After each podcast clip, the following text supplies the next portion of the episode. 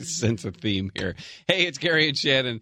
Uh, thanks for downloading, listening to uh, the podcast of the Gary and Shannon Show. Now, if you want to listen to it live, you can do so every weekday from 10 a.m. until 2 p.m. in the greater Los Angeles area on KFI AM 640. Or you can go onto the iHeart Radio app and just type in KFI and listen live, listen to old shows, etc. Make sure that you subscribe not only to this podcast and share it with all your friends, but the pre-post podcast as well, which is bonus content that we can't do on the air for legal purposes. You can't do whatever it is you're doing here. You need to leave. I told you no twerking during takeoff. Mm, that's a classic line. I can't believe there's a universe where I wouldn't know that my dad had a water buffalo named Gary Hoffman. Yeah, or that my mom had a friend named Shannon Farron. What a great name. I feel like this is my new favorite show. Gary and Shannon. You say that about every show. This is fun. I am having fun. Every step that I take, everywhere I look, it's right in front of my face. The shadows, one foot on the brakes, one foot to the gallows where it's quiet and safe. Every step that I take. Gary and Shannon. Gary's been uh, in radio for, I want to say, let's see, he's 46 now. Probably started around 22, so 24 years. Forgets his headphones maybe once a week. It's remarkable. Started at 19, just to be, just to clarify. And yes, it's it's the rain. It's two days of rain. Is that that's the problem? I mean, it's not It's technically not raining raining right now. No. All right, no excuses then. That's Zero okay. excuses. Huge show for you. Can you we today. talk about the huge reusable toilet paper story that we're going to do later? Re, I'm going to rephrase. I just passed that one along. reusable, Oh, that smelled so good. reusable toilet paper. I read that story that Michelle sent me, and then I sent it along to you so you could use it. We are and an then ad- I sent it along to Morgan so she could use it. we are an advanced people. We are an advanced civilization. I think people are have lost their minds with the straws and the reusable toilet paper. It's gone too far. and here's the thing: my daughter is fully in on that straw thing. Yeah. She's in it. Well, she, I- I she feel like- carries around straws in her car. I feel like one turtle lost is enough. To be honest. you, you're in on the straw thing too. Yeah.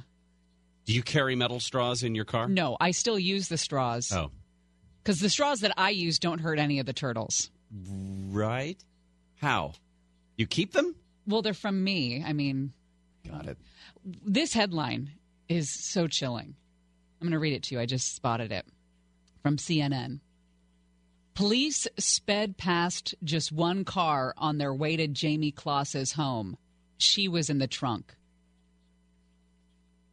When they got the call about the murders in that home of her Yeah, parents, in Wisconsin. they sped by one car on their way to respond to that. And, she was was going in the other direction in the trunk.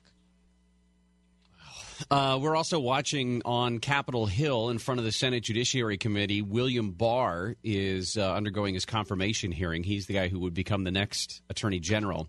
And among other things, he has said that he trusts Robert Mueller, Bobby Three Sticks, to be fair to the president and to the country. The other thing we didn't mention yesterday is Jonathan Karl from ABC News said that sources have told him that when the Mueller report comes out, it's going to be a giant nothing burger. Like there's going to be nothing surprising in it at all. And it would likely not result in any sort of criminal charges or anything against the president. So that, that a lot of people were losing their minds over that yesterday. Did you notice traffic was light this morning? Blake pointed it out to me. It was light. And I think it's because of that teacher strike. Only about a third of LA Unified students showed up to school yesterday on the first day of that strike, the first since 1989. Uh, district officials said that campuses would be in full operation, but a lot of people stayed away. Hey, the good news is we were concerned that the 31,000 teachers would be out and they would be replaced by at most 3,000 people, a combination of substitutes and other administrators who had teaching credentials and who could be there on campuses. That at least gives me a little bit of relief considering safety and security was going to be a concern. If you've got that many students with that few adults in the room, now it turns out that, hey, if there's only a third of the kids on campuses, maybe this is a, uh, a, a doable thing for now. They had a mid morning downtown rally, of course, chilly rain yesterday. There were some students and parents. Police estimated the turnout at about 20,000. And then they marched to school district headquarters on, uh, headquarters on Beaudry. Michael Lamont was one of them. The LA Times talked to him, 48 years old, teaches third grade at Hooper Elementary. And he says we're marching for the future of public education. No one's doing this for fun, he said. We're missing our kids. It's raining. We're not going to get paid. So where where are we here on on this negotiations? Well, as far as I know, nothing happened yesterday. We do know that the district had said that based on some new funding that Gavin Newsom had promised in the state budget proposal, that they were going to offer a few things uh, lower class sizes by about two students in middle schools, a librarian for every secondary school, extra academic counselor for high schools, full time nurse for every elementary school. Well, But then would- also the LA County's voting today to- Right. to, free up 10 million. which which would be great. I mean, it would give a boost, but doesn't it doesn't necessarily change a lot of the arithmetic here, especially considering the increased staffing based in that last proposal from the district would be only guaranteed for a year. And that's because the funds are coming out of a one-time reserve.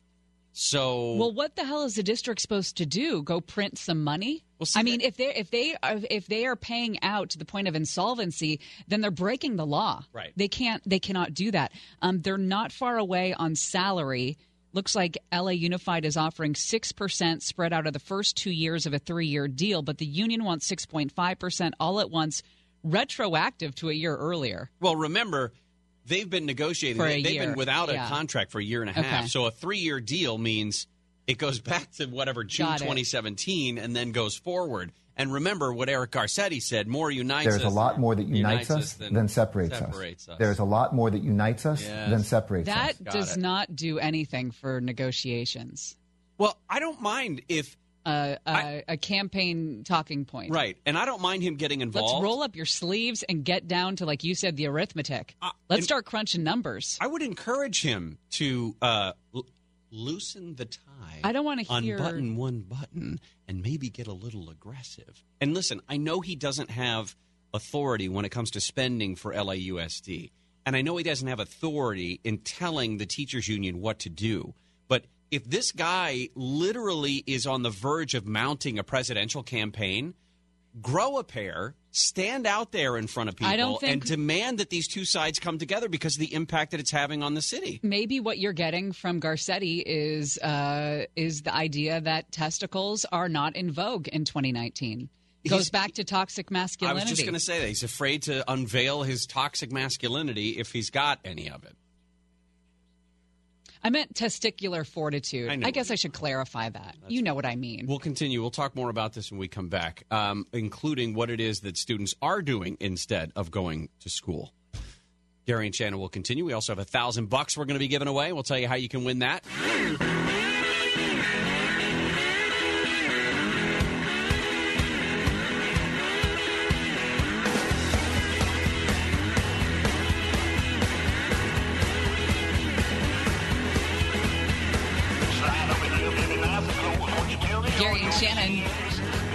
With your chance right now at $1,000. KFI has your shot at $1,000 now. Text the nationwide keyword cash to 200 200. You'll get a text confirming entry plus iHeartRadio info. Standard data and message rates apply in this nationwide contest. That's cash to 200 200. If you win, they'll give you a call, but you got to answer that phone to pick up the thousand dollars. You got another chance an hour from now. In fact, every hour in our show, every hour in the John and Ken show, and through the first hour of the Conway show, we're going to be giving away a thousand dollars an hour. Expecting some heavy rain in Burbank. Mandatory evacuation kicks in at noon for Country Club Drive above Via Montana. Country Club Drive above the. Uh, also, Looks fine right now. The Stough Nature Center, Wildwood Canyon hiking and rec areas will be closed as well. They're expecting some mud flow there. At the bottom of the hour, we're going to get into the uh, updates. We learned a lot of information late yesterday and into this morning about the Jayme Closs story. Uh, not only do we know more about the suspect's tactics, some of the new details about what happened uh, when he kidnapped Jayme and killed her parents, allegedly. And then Elizabeth Smart has chimed in on this as well. And we were talking about how when she was discovered last week, uh, when Jayme was discovered, it reminded us of the Elizabeth Smart case in that, for the most part, it seemed like all hope was lost, and then this girl is able to uh, to get help, walk away from her captors and get help. So we'll talk about that at the bottom of the hour. So, what are all the LA Unified students doing? Some students uh, told the LA Times they had intended to go to school, but they were torn when they saw their t- uh, teachers picketing outside. Two LA school police officers who stood inside the doors at Marshall High told a student who approached the exit to watch the teachers that she should remain on campus. If she wanted to leave, one of the officers says she couldn't come back. Officer said they wouldn't stop students who left, but students were not supposed to flow in and out of the school. Over at Venice High, senior Salvador Molina, six other students gathering at the front entrance to figure out how to get more of their classmates off the campus. They opted to go to school, but then decided to leave when the principal told them to go to the gym and just sit there. So this kid, Salvador Molina, said he's trying to plan a trip to the museum, saying he could take the metro to the Natural History Museum where he could learn something. Uh, I'm I'm 30 years past my high school career, and I can think of probably a couple of teachers that I remember fondly. Yes, but I don't know if I would have ever felt like I was moved uh, if I if I were to go to school than seeing them, my t- teachers on the picket line, that I would have been moved to not go to school. Like all of a sudden, they were going to garner my sympathy, or I, I don't know that. I don't know if a 15 year old has the capability of understanding. Oh, I do. I would have been moved to not go to school if I saw my teachers out there. But for like political reasons, or because you went, oh, dude, if no, because if Mr. Harrison doesn't have to go to class, I'm not going to class. No, because I cared about my teachers for for the most part, and if they were fighting for something in, in their life, I wouldn't want to cross them. I don't think. I guess I just I don't think I. Furthermore, Again, what about retaliation? Your teacher sees you go into that school, and then point. Suddenly that uh, subjective essay you've got to turn in. Hey, here's my question, and I don't know if anybody, uh, if you might know the answer to this, somebody listening might know the answer to this. Um, th- out of 31,000 plus teachers, are there any that do not agree with this strike? I know that the vote to strike was overwhelming, but there've got to be some onesies and twosies out there. I haven't who, seen any of that in the media report. Well, you're. Ne- I don't think you're ever going to find that. No. definitely not in the LA Times. Are they going to talk to somebody who says this Right. is ridiculous? That you know, if we're here for the kids, we need to be in class. I'm curious to know if there are teachers out there who maybe not. Uh, they may not be crossing the picket lines, They're at home though. but are at home Yeah. and are frustrated by the situation. Uh, not, and I don't mean frustrated and they're picketing. I mean frustrated and they hate the idea that they're on strike. I'd be interested to see if there was. Uh, so if you if you know of anybody, I would love to hear their story. Um, you can hit us up on social media. What's funny is the way the LA Times has written this up. A couple of different times over the last couple of weeks, determining what's going to be going on in these classrooms while the teachers are on strike. This line has been repeated different wording, but same sentiment. It's not clear how much learning will be going on outside of the real time civics lessons happening on the sidewalks. Oh, for the love. If you're in class and you're 16 years old and you have a rudimentary understanding about labor unions, etc., uh, I don't think that you're learning anything. As we heard uh, Andrew Mollenbeck, Chris Ancarlo both talked with students who said, "Yeah, we didn't do anything. We just sat and watched a movie, or we did PE, and then we Yeah, nobody and they is, weren't uh, going to go back to class today." Nobody is in the schools doing a talk or a lecture about the history of protest in America Yeah. and, and strikes and their value and the pros and cons. Nobody's doing that. So they're not going to understand the totality of what's going on.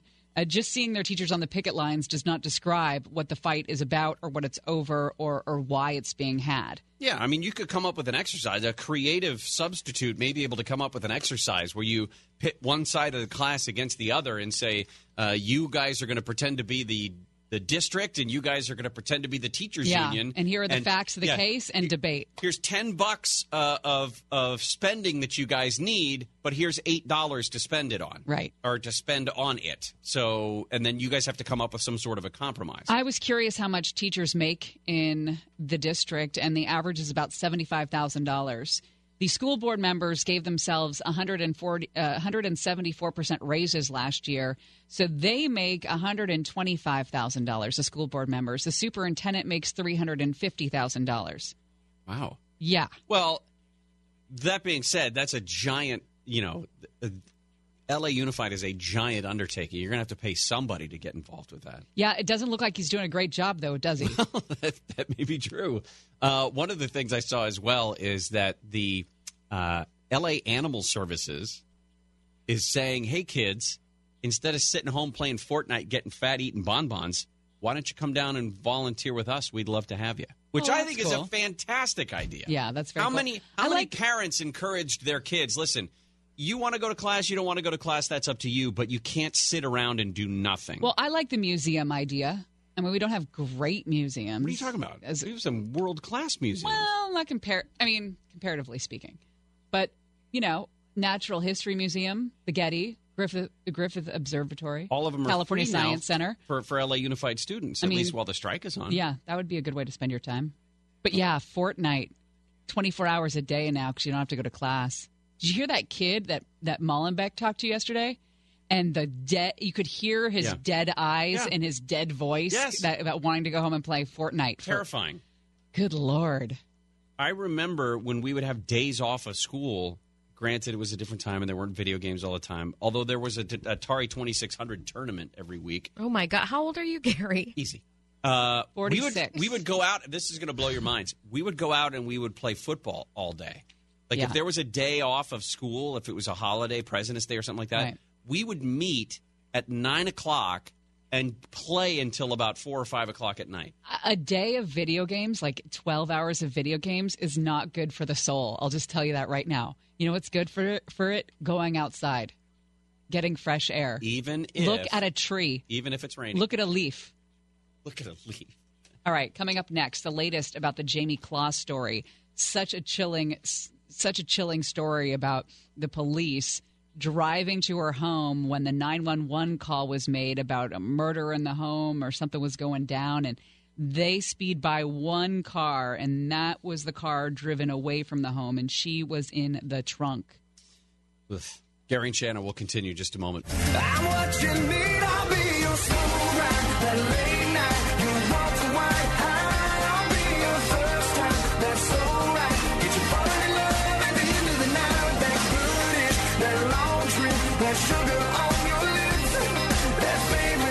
Gary and Shannon. You can't quit. It's Tuesday, January 15th, Got your fix. Martin Luther King Jr.'s birthday. Been watching William Barr, the former Attorney General, who has been nominated to take over the Justice Department again. He has been answering questions in the Senate Judiciary Committee room uh, about what he would do as Attorney General. The big question is whether or not he would step in to try to stop the Robert Mueller special counsel investigation. Uh, and he has said that he wouldn't and said it is vitally important that Mueller be able to continue his investigation. We'll get into more of that in uh, Swamp Watch. Also, that Iowa Congressman Steve King has been stripped of all of his committee assignment, uh, assignments after some comments that raised questions about whether or not he thinks white supremacy is a great idea. So we'll talk more about that at twelve thirty. There are new details in the double murder and abduction of Jayme Closs in Wisconsin. Of course, the double murder of her parents. With the goal to take the girl. That is what 21 year old Jake Patterson had intended. New details in the charging documents have revealed the tactics he used and just simply horrific new bits of this story. Yeah, the thing that that surprised me the most was the information that he had tried to kidnap her twice before, or at least gone to Jayme's house with the intention of kidnapping her twice before the October 15th night when he actually did. If you missed it, he spotted her boarding a school bus as he drove to his job at a cheese factory. and made up his mind to take her. Then came the subsequent tries to take her before that October 15th successful abduction. Yeah, that that night they said that he drove up to her house. Now, it's important to talk about what he did to the car as well. Um, he had completely disabled the interior lights, like the dome light and also the, the inside of the trunk light that turns on when you pull the trunk lid open. And he had removed the trunk release cord so she couldn't escape. You ever seen that? I mean, you, you look in there, all the cars have them now. Little glow in the dark latch, usually, or a cord or a, a you know fabric piece that you can pull and open the trunk from the inside on the off chance that you're stuck in there. He, he took that off. He also knew that he was going to have to kill people probably to take Jayme. Uh, he didn't want to leave any eyewitnesses behind, he told investigators, and he chose his weapon, the 12 gauge Mossberg pump shotgun, on purpose, telling investigators he thought the caliber bullet would inflict the most damage on someone. It would most likely be the best choice of shell and weapon to kill someone versus a rifle. Yeah, the 12 gauge is one of the larger gauges of the shotgun, which just means the hole that the stuff comes out of at the end of the gun is bigger, and the the sh- the um, shot that was going to come out of that, there's more of it. it. And talk about. Well, we'll get into this in a second, but I mean, it was a, a gruesome. Whatever Jayme saw was gruesome. He wiped down that shotgun and the ammo. Uh, he wore gloves so there would be no fingerprints on them. Also, shaved hair from his face and head prior to the kidnapping so he wouldn't leave any DNA evidence at the scene. Here's how it went down Jayme awakes after midnight, and it's because she hears her dog barking. And she looks outside and she sees a car coming down the driveway he had killed the headlights and his engine as he coasted toward the home. So she goes and tells her parents about this. And her father goes to the door. Again, she's 13. You see a car coming down the driveway, no lights, no engine noise. Would you know enough to tell no, your parents? No, absolutely not. Dad gets up to go see what's going on. He goes to the front door and Patterson told investigators that he saw Dad through the front door window. Dad was shining a flashlight outside to see what was going on. And at that point, whether or not he saw him, we don't know, but there he was dressed in black with that black balaclava on his head. And Patterson raised his shotgun and said he purposely aimed at Dad's head. So that was one obstacle out of the way, and he made his way into the house. Uh, we'll tell you what happened when we come back. God, this is horrific. Gary and Shannon will continue in just a moment.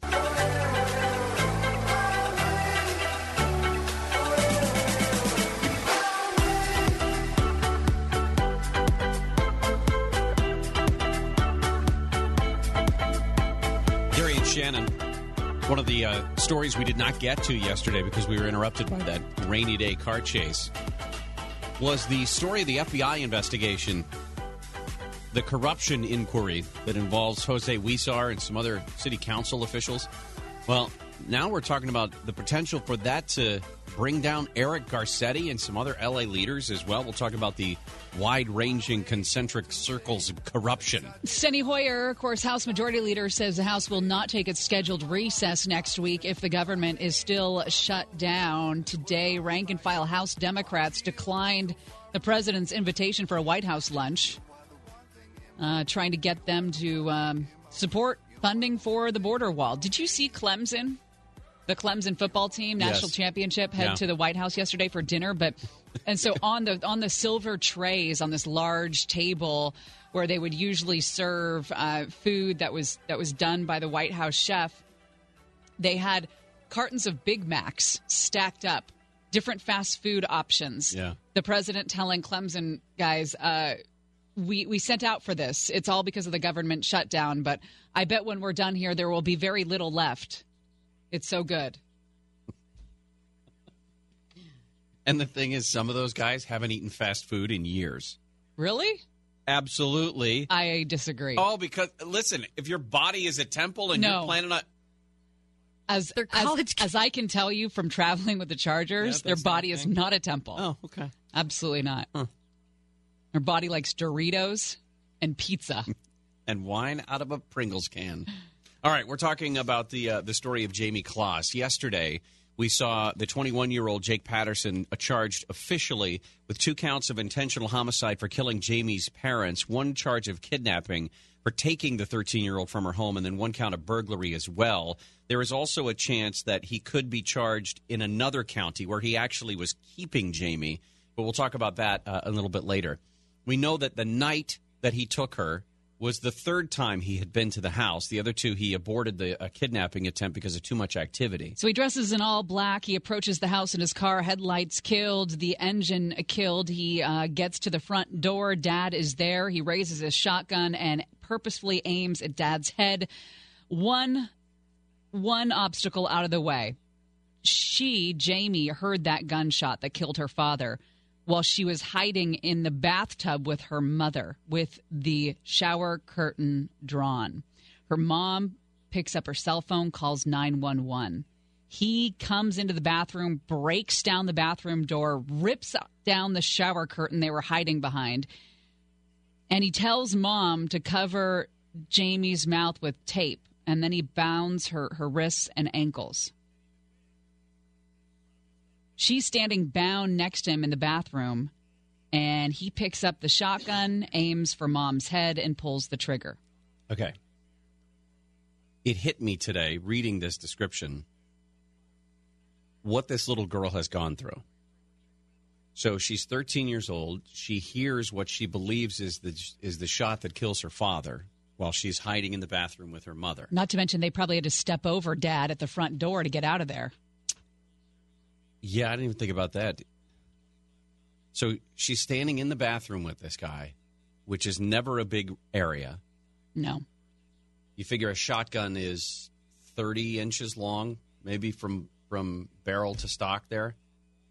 So he's not that far away from mom when he shoots her with the 12 gauge.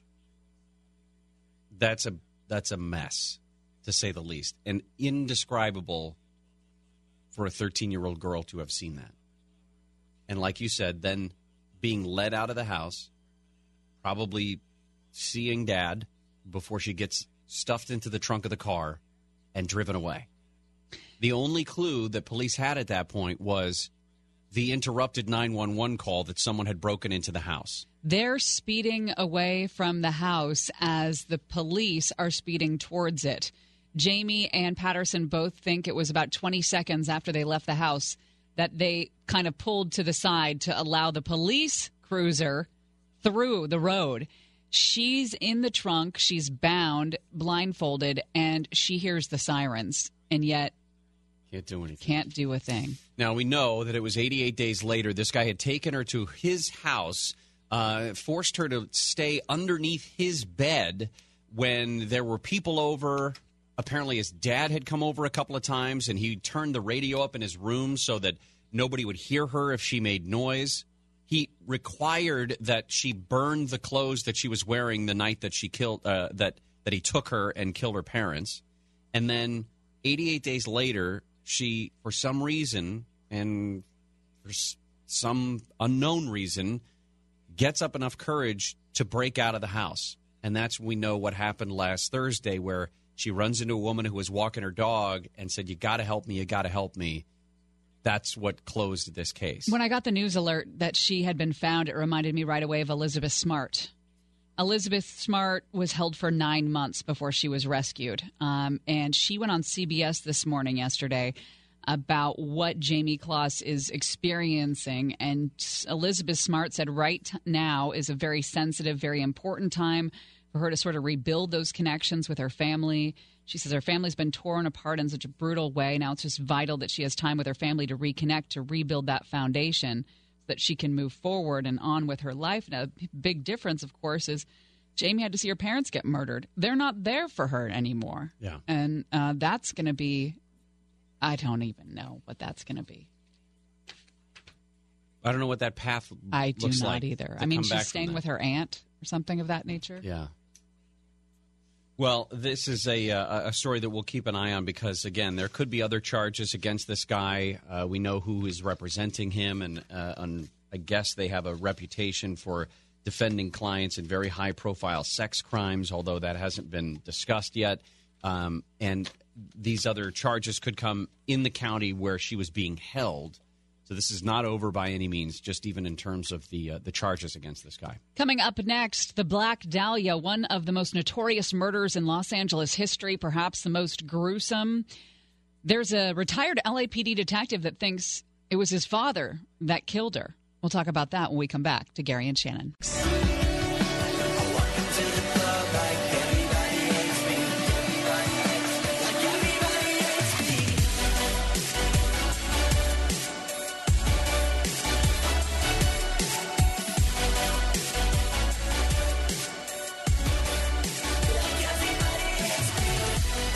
Gary and Shannon. Federal judge today in Washington refused to force the government to pay federal employees who've been working without pay during this shutdown. Three uh, labor unions went to court to argue that unpaid work violates labor laws and the Constitution.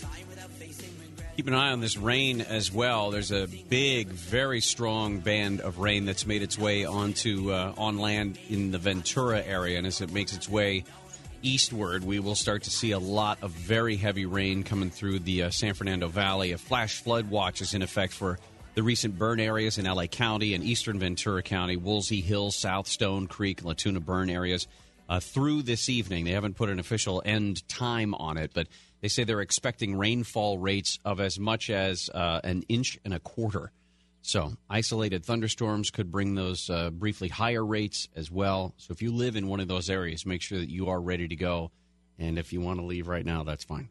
72 years ago, the body of a woman named Elizabeth Short, 22 years old, was found in a vacant lot. It was January 15th, 1947. She had been scrubbed, cut in half, and drained of blood. Her face viciously mutilated, a Joker's smile carved onto her face. She would be known as the Black Dahlia. There is now a retired LAPD detective. His name's Steve Hodel. And he says he thinks his father, Dr. George Hodel, was the one who killed the Black Dahlia. The weird thing about this, I mean, the, the cop worked as a homicide detective for a long time and had a great reputation of being a guy who could dig up the details and solve some of these what were deemed unsolvable murders. One time when his dad, Dr. George Hodel, died, he starts going through dad's belongings. And he finds a photo album tucked away in a box, small enough to fit in the palm of his hand, was bound in wood, and he feels a little bit like a voyeur, not quite sure if he should look into it or not. It was filled with, you know, pictures of mom and dad and the brothers, as well as uh, portraits that the family took. But towards the back, there were two pictures of a young woman that Steve Hodel didn't know. Her eyes were cast down. She had curly black hair. And Steve still doesn't know why he had this idea, but as he looked at these pictures, he thought to himself, Oh, my God, that's Elizabeth Short. That's the Black Dahlia. Now, he has been on this theory, I guess. He has said this before many times. In fact, he told um, he told People magazine at one point that his dad, Dr. George Hodel, actually dated Elizabeth Short at one point and then was motivated by jealousy to kill her. He did what he does as a detective.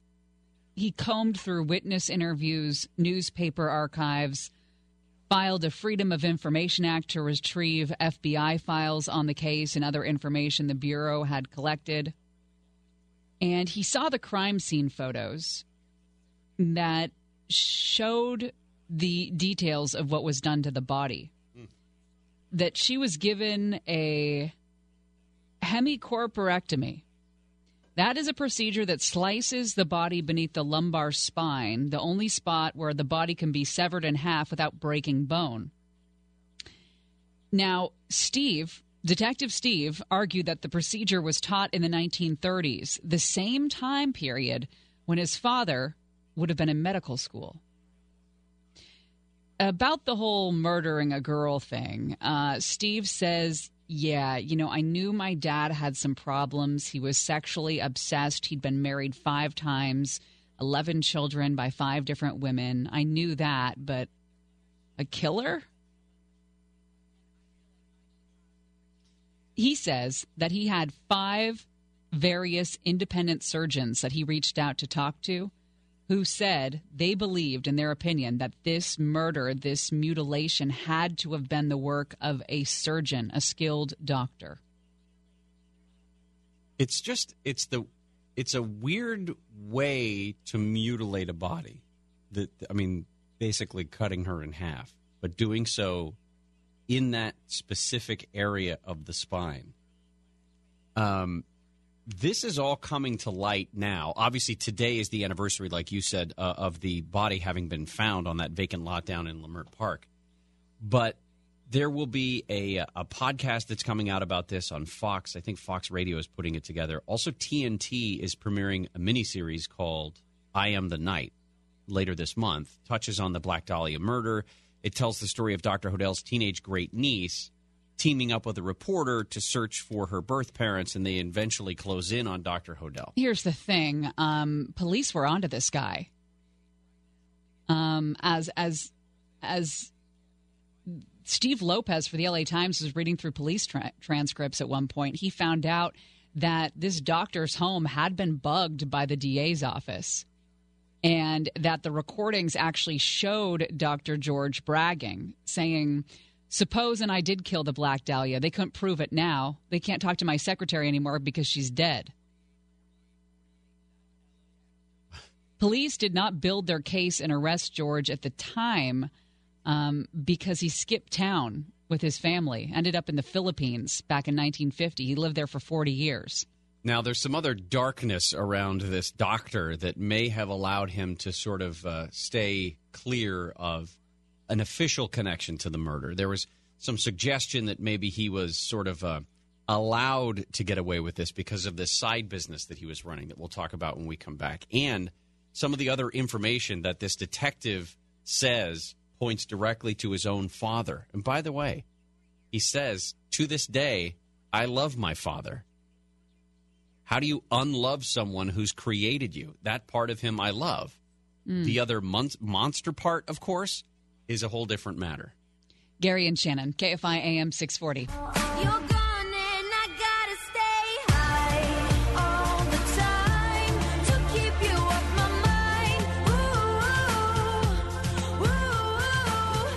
Gary and Shannon. It's one of our favorite times of the day, actually. Your chance at a $1,000.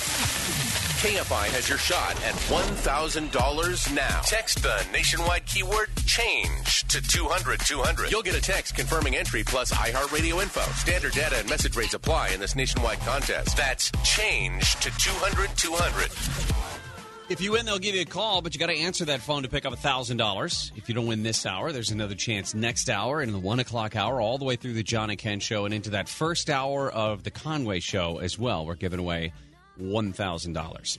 All right.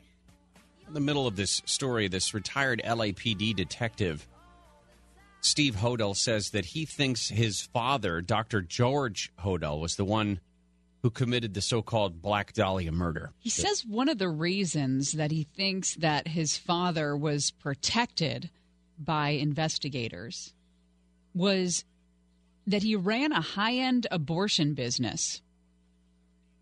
Yeah. He was well educated, he says, on the sexual histories of the Los Angeles elite, including cops, and therefore could have used the information as blackmail. They go after him for the murder. He sings like a canary about all the men who have directed their ladies to the abortion center. Right. Uh, which was funny because this guy uses a term I've never heard before, the, the detective he said that back in 1940, they would call somebody High Jingo. High Jingo was like an untouchable person for some reason. And dad was exactly that. He was untouchable. He was that go to guy for the abortions, which, of course, would have been a felony back in 1940. There's another connection to the police that they were able to uncover. Apparently, there was a handwritten letter found last year, actually, by a guy named W. Glenn Martin. Now, W. Glenn Martin was an undercover informant for the LAPD during the 1940s. It was found by his granddaughter in an old box. Uh, she didn't know what the hell it was, so she starts Googling some things and gets directed to this guy, Steve Hodel. W. Glenn Martin wrote down a, a three page letter in, in 48, a year after Elizabeth Short's body was found. And this letter was written, they say, because he wanted to protect his teenage daughters at the time. He was worried that they were going to be harmed because he knew too much about the case. He knew too much from police officers Wow. about the connection between Dr. George and this murder.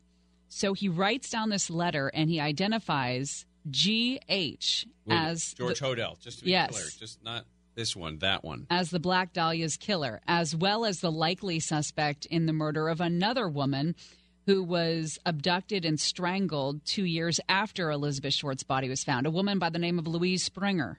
Now, the thing is, like you said, this just came out last year. This was discovered just in July by the author, again, this undercover informant, the author's granddaughter, Sandy Nichols, because Sandy was going through her late mother's belongings. And 62 year old Sandy Nichols has zero idea about this case that was described by her grandfather in this letter, but quickly goes on the internet, because that's what you do, and finds information, finds out some of the answers that she's looking for, and finds Dr. Steve, uh, sorry, the detective, Steve Hodel, the now retired Hodel. The letter is included, in fact, in his book, the latest book about this called Black Dahlia Avenger 3. Now, as you found out when you were digging around this morning in our office, more than 100 people have claimed responsibility for the Black Dahlia murder. Uh, when there's a high profile murder like this, and this was probably the most high profile murder uh, ever to hit Los Angeles at that, at that time. Um, you're going to get those people who come out of the woodwork and say, I did it. You saw it a lot with JonBenét Ramsey, right? Right. Just another guy last week came out and said he did it. Um, but not, uh, you know, not everyone agrees with this detective's theory. There was uh, a British lawyer who Fox News interviewed a couple years ago, and she wrote a book, Black Dahlia Red Rose, and she combed through legal documents from the case, letters, grand jury testimony. She tracked down some of the last living people with direct knowledge of the events at the time, and she says, based on her findings, it was an ex boyfriend who was a former mortician's assistant who did it. Again, there's there's the medical experience, perhaps, to deal with the what did you call it? The hemi hemicorporectomy. Ugh.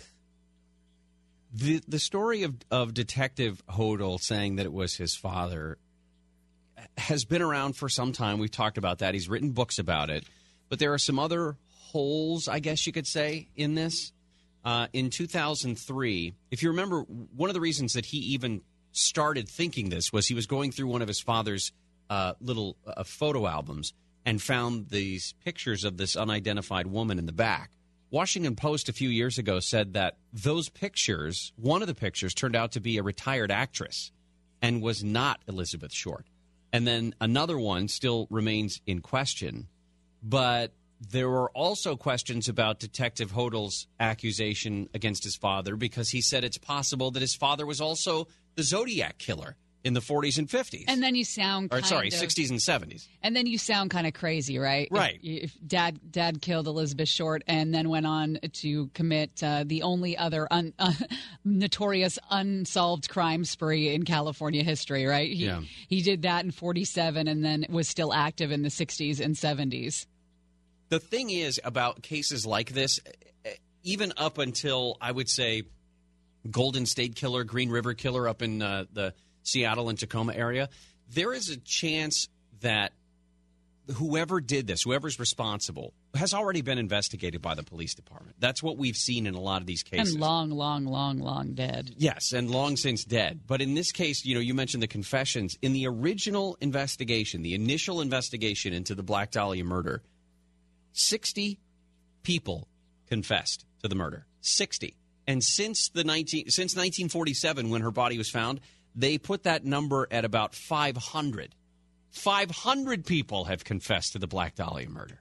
So who knows? The I just don't understand the emotional wrestling match that you got to do with your own head to say that your father was the killer or to come to that conclusion and then say to yourself or say out loud even to this day I love my father. Now Detective Hodel will say that he he and his father were estranged for some time. Well, I and mean, that's and that's the thing. It's so twisted sometimes relationships with parents. Um, you know, especially when it's a parent that doesn't pay attention to you, and it's a father son relationship.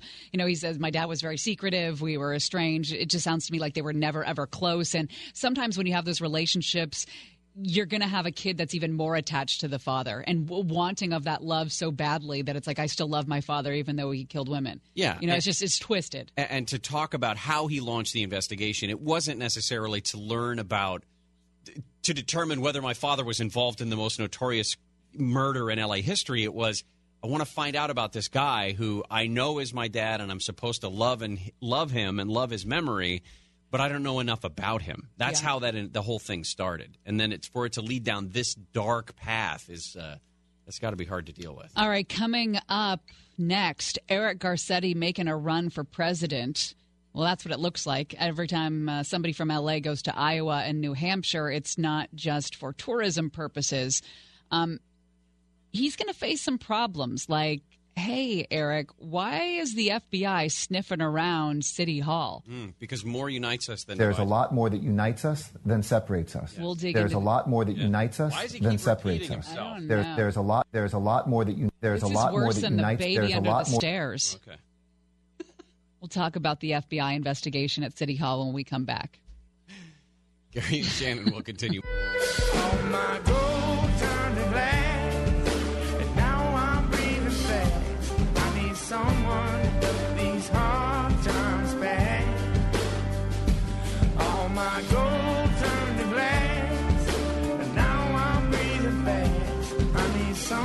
someone and Shannon.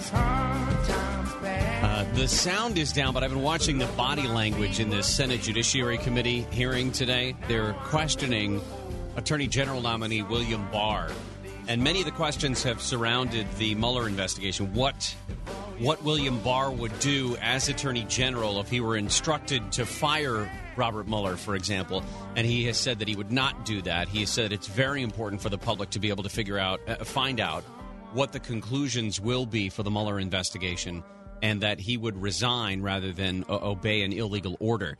Now, he's being interviewed right now or questioned right now by Cory Booker, the senator from New Jersey.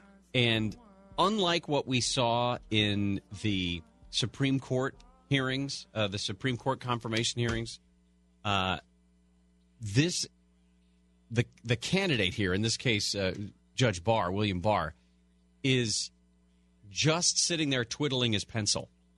He doesn't seem nervous. He's answering questions without emotion. Maybe he's high. He might be because he did say today that he would not go after marijuana companies in states where uh, the pot is legal. So maybe he uh, smoked some bowls before he uh, showed up on Capitol Hill. he just seems to be so much more calm. Hmm That's Uh, what weed does to you. But but Cory Booker has been asking him about Cory uh, Booker not into pot n- how do you know because I can tell. Oh. Look at those eyes. which one? Cory Booker's. I know, but which eye? Wow. I'm just saying that there's a little. We're not doing that. We're not going after lazy before. eyes I- today. I know you have a thing about it, and we're not going to do that. Kamala Harris is also her questioning is coming up a little bit later. She's farther down the dais, and I wonder if she is going to take the opportunity to make her stand as well to try to garner her uh, her sizzle reel for her presidential campaign. Well, speaking of presidential campaigns, Eric Garcetti is going to have a rough road for a number of reasons. I think name recognition will be number one.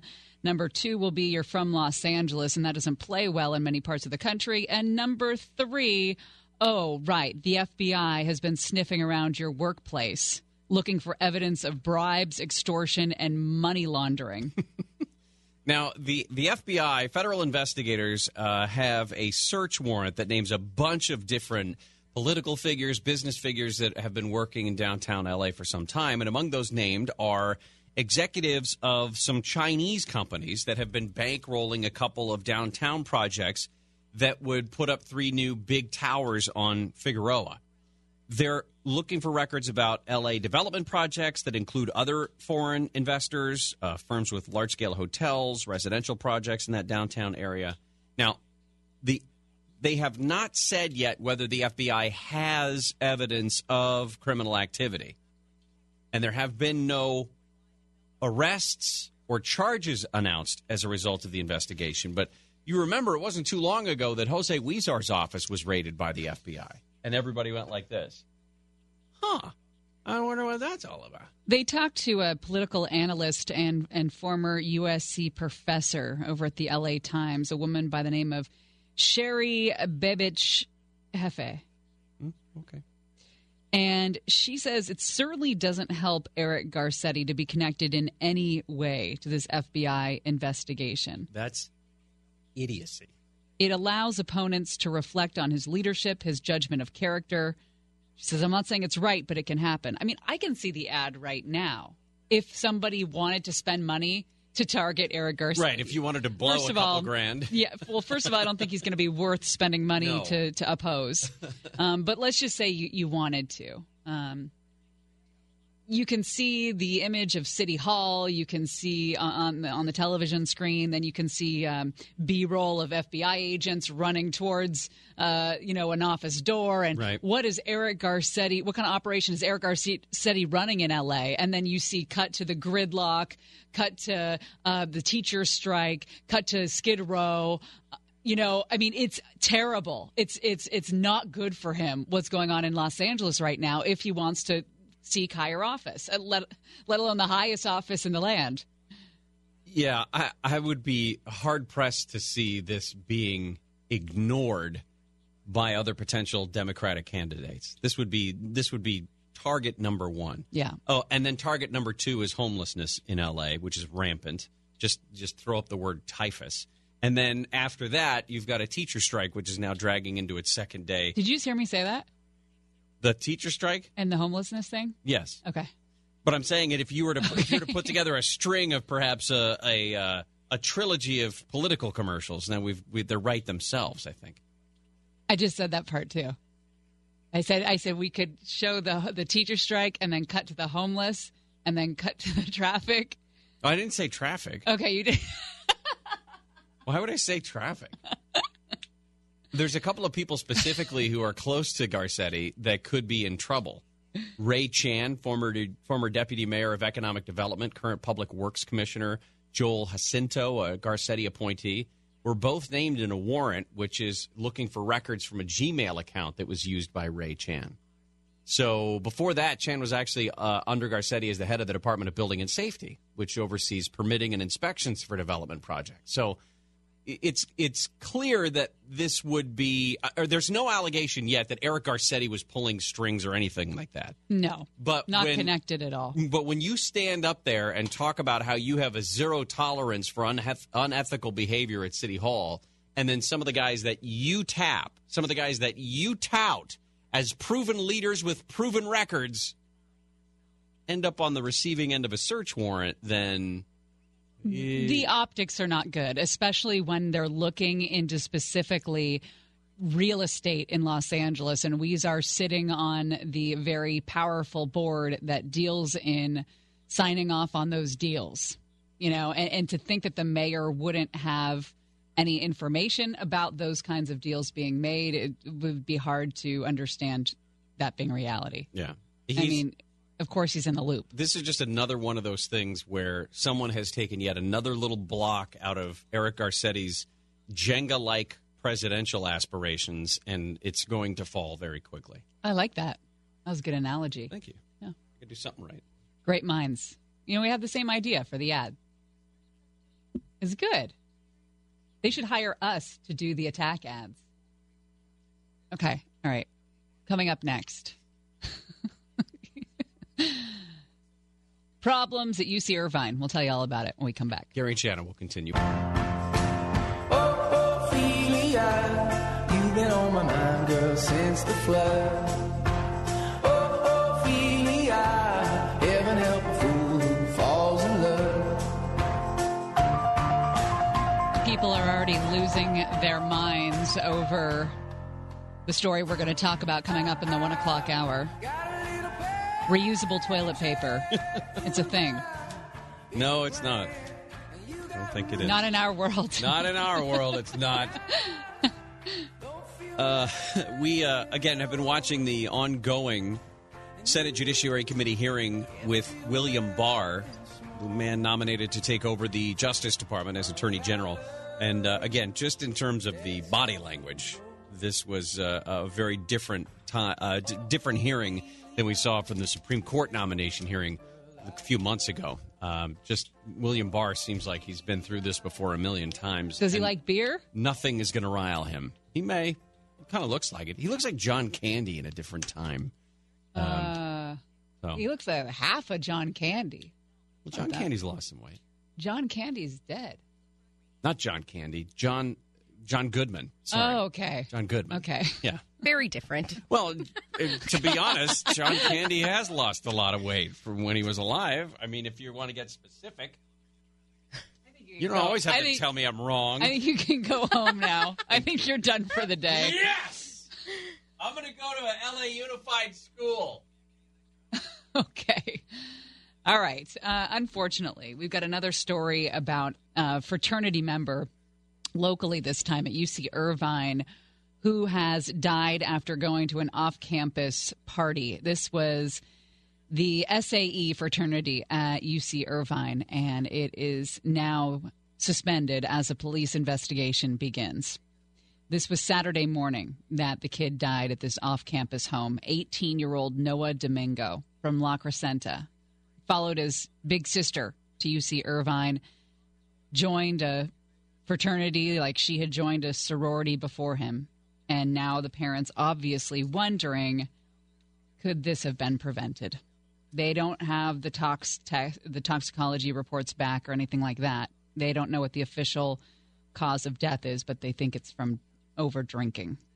Yeah, I mean the unfortunate part about it is that's the conclusion that you can come to very quickly in a lot of these cases where he had been at a party. Uh, it was three thirty in the morning when the nine one one call was out for somebody who wasn't responsive, and you immediately look at the host of the party. Now, I'm not certain if it is in fact SAE, the Sigma Alpha Epsilon uh, fraternity that was hosting the party, but he had been initiated as a member of Sig A, uh, according to the national chapter. Um, they put out a statement. The the national uh, the national fraternity put out a statement that said, "We're heartbroken by the death of our brother. Thoughts and prayers are with his family and friends. We appreciate the support the university and its staff have provided the students to students in this difficult time." I looked at the Sigma Alpha Epsilon national website. Talks about all the different chapters all over the country and different places, and you know, brotherhood discounts for whatever. I, I'm not a fan of fraternities in in almost any sense of the word. And nowhere on their page does it talk about um, their alcohol policy, which I think is SAE's had problems in the past too. Yeah. I, I believe that this fraternity has been connected to a handful of, um, maybe not a handful, but I know at least of an, a, a couple other instances that w- were stories that you and I talked about that had risen to the level of media attention. Dale Domingo um, is the father, Noah's father. And he says he received a call Saturday morning asking him to drive to the campus. He sees police officers and what appears to be a crime scene. And Dale says, I already knew. I already knew my son was gone. Noah played basketball and football all four years at Crescenta Valley High, graduated in the spring. The youngest of three siblings was trying to pursue a career in sports medicine for basketball players. Dad says he was probably one of the sweetest kids, one of the nicest kids, willing to help out with anything. Brianna is his sister that he followed to UC Irvine, says she helped her younger brother adjust to life there. Uh, he did sometimes struggle to juggle his homework and the demands of that fraternity. Another reason not to join a fraternity in your first year. She said even last week, the beginning of second quarter of classes, her brother was studying hard to get ahead. It was also rush week, fraternity's winter rush, activities scheduled throughout the week to recruit members. Here's um I, here's a page from the Sigma Alpha Epsilon health and safety book called Minerva's Shield. I don't know who Minerva is. The possession, use, and or consumption of alcoholic beverages must be in compliance with any and all applicable federal, state, city laws, and university regulations. Um, slush funds, passing hat, any collection of money from brothers to pay for alcohol is prohibited.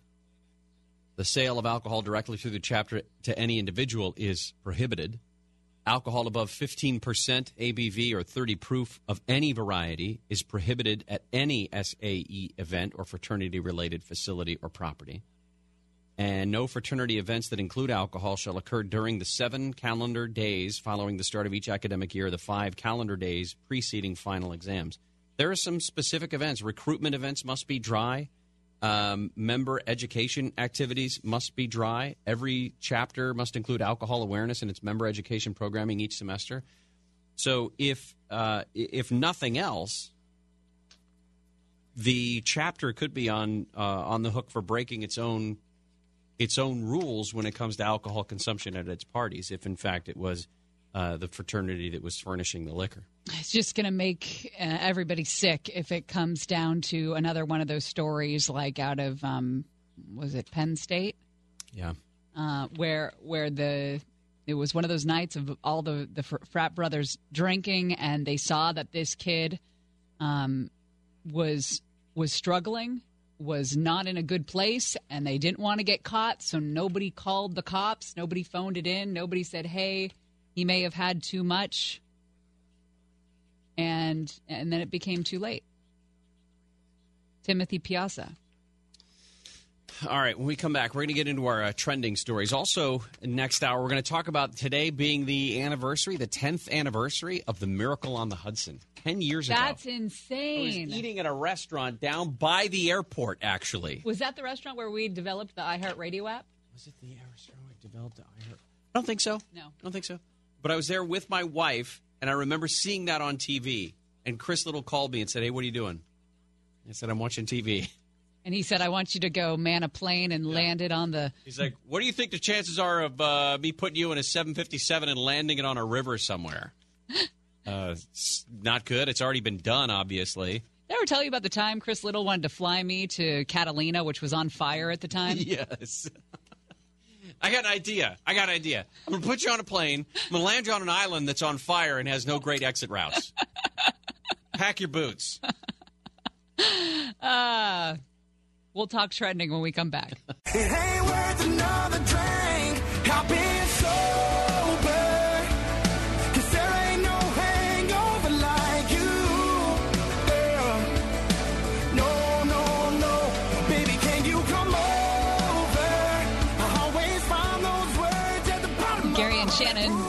It is Tuesday, which means Neil Saavedra will come in at about 1.30 for Tasty Tuesday. We have uh, been telling you that we're keeping our eyes on this story out of Citrus College. There was an alert that went out on the Citrus College uh, Twitter feed just a few minutes ago that said that Citrus College remains on lockdown, not a drill. They uh, put a timestamp on it of 11:54, and as you heard Monica say, there was a report of potentially someone on the uh, uh, on the campus there that was an active shooter, but no reports actually of any gunshots or anything like that. So uh, we'll keep an eye on that and see what comes of it. How are you? No, you're, gonna- you weren't going to say what else is going to go. You you said you're going to say something else. You're going to say something like, "Hey, let's check on, let's check in on what's trending." No, I was going to say let's talk trending. That's what it is. Let's- Time for What's Happening. and you got to do your like, do your shoulders like that. Go, hey, what's let's talk trending. Why? You don't have to. Okay. Uh, no, that's cool. That's cool. It's all good. Netflix raising its prices for 58 million subscribers, $13 per month from 11. What? I think it's well worth it. Of course it is. God, it's like crack, isn't it? I'd pay a, probably a lot of money. My dad uh, went to go see the Aquaman uh, with uh, with my mom the other night. Yes. You know how much damn money it costs to go see a Oh, movie these days? It's insane. Even a senior is nine dollars and twenty five cents. And then when they put in they they when they put in a theater where, where they serve you drinks and food in your Mm-hmm. Yeah. seats and everything Yeah. and you go to get like the large popcorn that you have known to come and love your entire life they don't have that anymore they have like a plate of popcorn that's not near as much as the large Right. but they still charge you the same cost of the large Oh, don't start him. and it's not refillable Dad gets mad. Hey, Dad, did you pick up any popcorn? Hell no! It's eighteen dollars and fifty cents to sit in their seat and watch that damn movie. It was Superman underwater. It would have been another thirty bucks for popcorn. That's great. i've met your father and that is not him You want to bet? I, I didn't. He did not. He did not speak that way when I met him. There, you, you like hot things? Try this. Sorry. Anyway, I told him he should get Netflix. That was the whole point of that. Fourth time that Netflix has raised its U.S. prices. The last price hike came a couple of years ago, but it's the first time that higher prices are going to hit all 58 million U.S. customers. You like hot things? You think I'm kidding? Did I tell you about the hot sauce? Oh, yeah, So yeah, he yeah. made hot sauce Yeah. uh, over Christmas, and then my my daughter inadvertently broke the bottle on the floor, and my sister and I were on our hands and knees wiping up this little broken bottle of this pepper that turned pepper spray, basically. Like we were weeping for an hour after we wiped this stuff up. I still haven't tried that hot sauce. Carol Channing has died. Of course, Broadway actress. Hello, Dolly. Ninety-seven years old.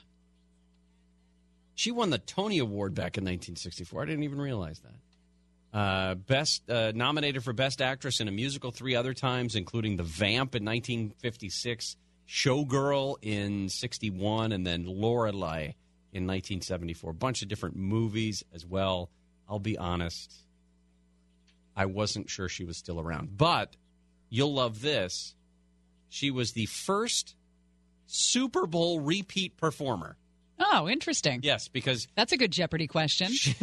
she uh, she was the first solo act to appear during the halftime show Super Bowl four in 1970, and then showed up two years later. Because up to that point, it was like the Up with People group or the University of Alabama marching band that would do the halftime shows at the Super Bowls.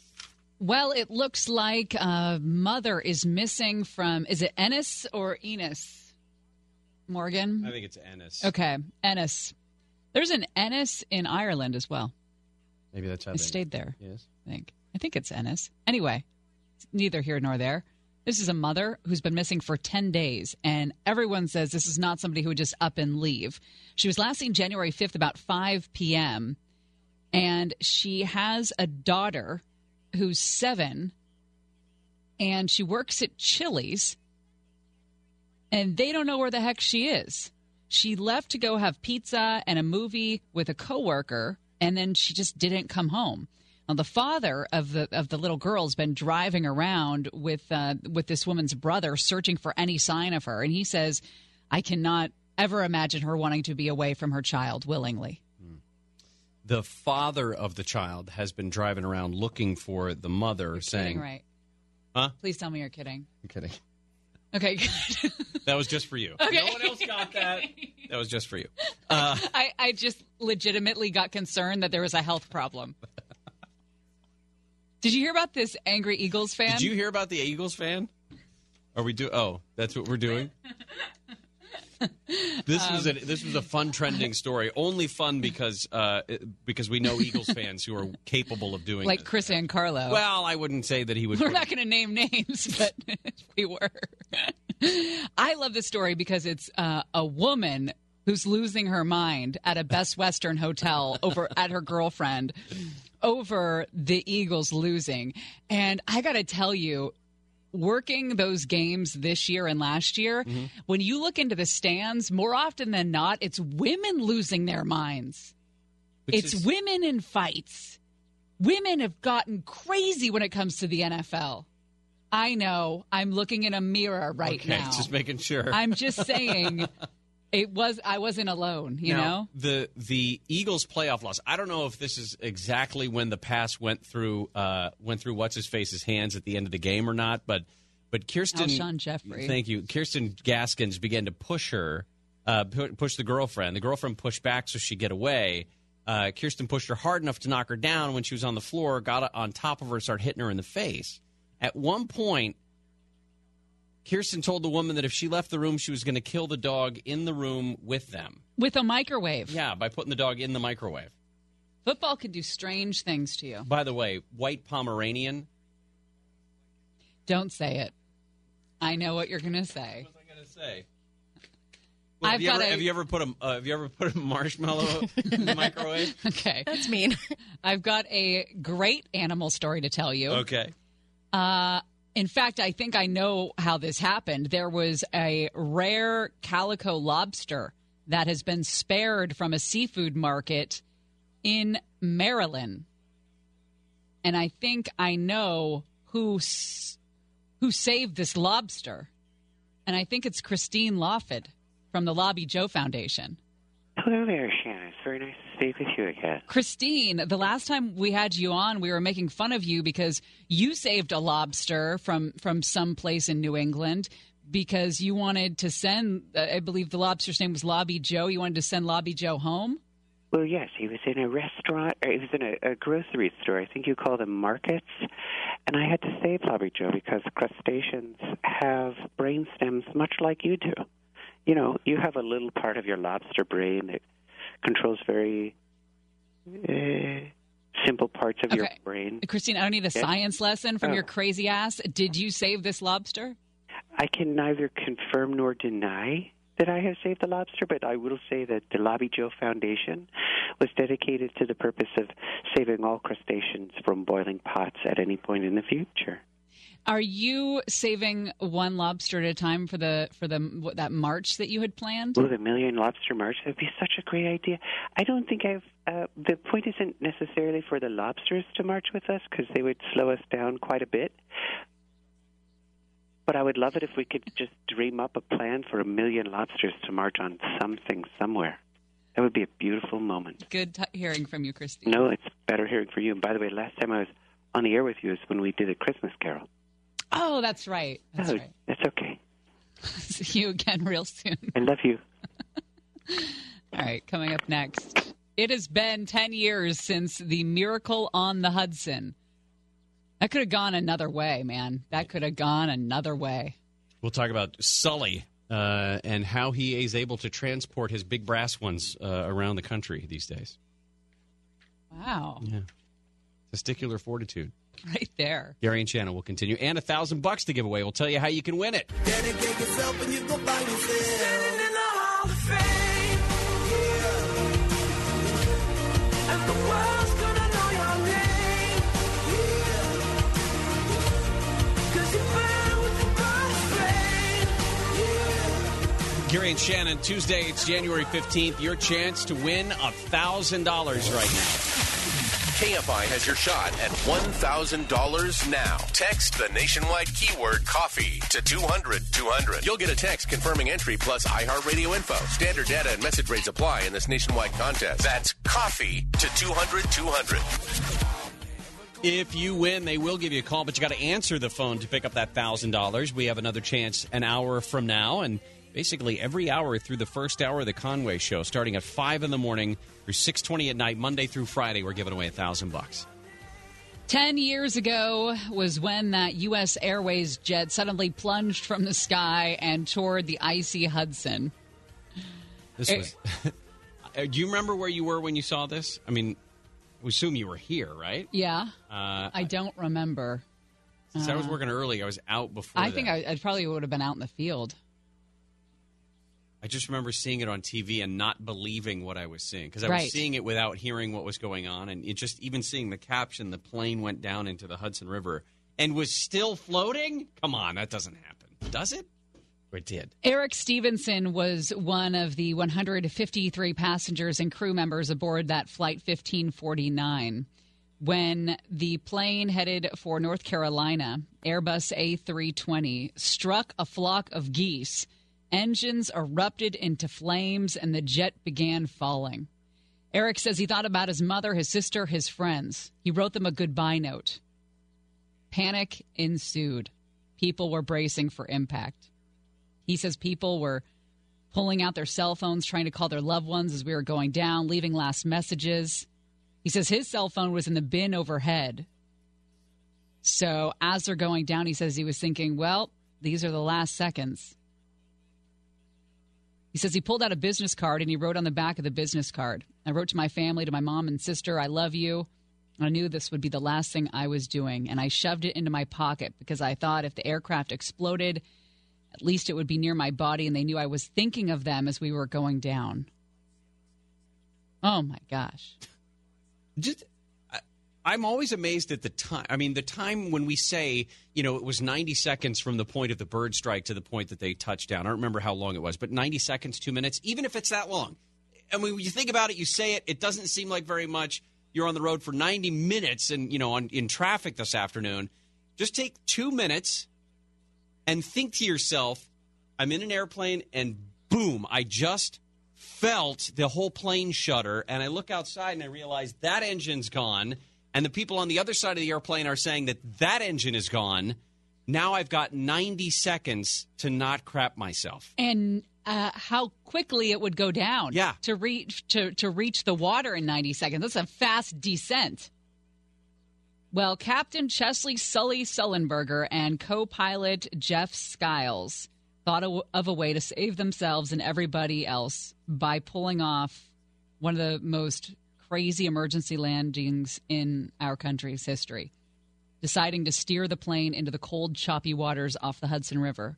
Now, I'll never forget the the sound of of him saying, "We're going to be in the Hudson." Yeah, it's calm as could be. Right. And listen, in the moment, there's no way that Chesley Sullenberger thought this stuff, but he was interviewed uh, talking about where we were as a country at the time. Now, again, he had no time to think about this in the moment. I think at a time when we all needed it, it gave us hope. And so I think being the stewards of this story and, and a part of this living history, I think is what gives us a purpose too. I mean, he's talking about the financial meltdown of 08 and 09. Yeah. Is that. He's not thinking about stock market. He's not thinking about his 401k having been liquidated in the financial crisis. He's not thinking about uh, uh, junk mortgages at that. He's thinking about, I don't want to die. This isn't the first time that the captain and other people uh, that were on board have reconnected. Uh, Barry Leonard was on that plane as well. He said, We have a party in New York, a reunion party every year. We've been doing that every single year, and we get different number of people that come to it. That's so cool. Well, and I wonder if there's a if there's you know there's 153 passengers on and crew on board.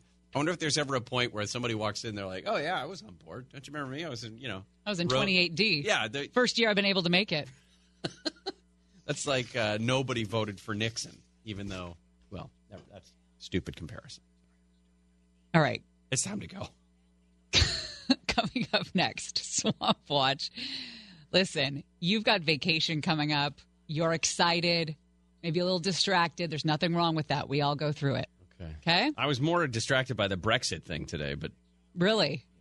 That's baloney. That's a bunch of poppycock.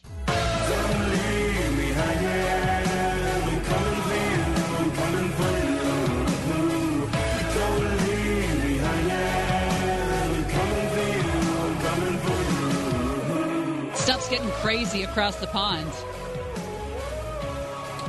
Brexit thing uh, blew up in her face, didn't it? Yeah. It looks like uh, Britain's parliament's going to hold a no confidence vote in the government. The uh, Brexit divorce deal crushed by lawmakers. One of those uh, great theatrical displays of politics in uh, in London, where in the House of Commons they were just blah blah blah blah blah blah, blah, screaming and yelling and blah blah blah blah blah. I love it. So wonderful. Uh, a lot of rain coming in. The uh, the valley is really getting it. I don't think it's raining. out here. Barely raining here in Burbank, but in a couple of different places uh, to the west of us, it's really starting to come down. Ventura has been underneath it for a couple of hours now, and uh, we are going to see significant rainfall today.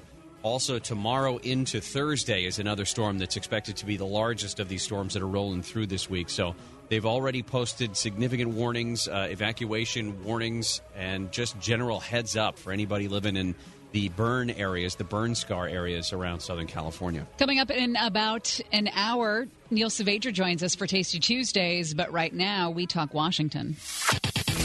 Drain the swamp. We're going to drain the swamp of Washington. We're going to have fun doing it. We're all doing it together.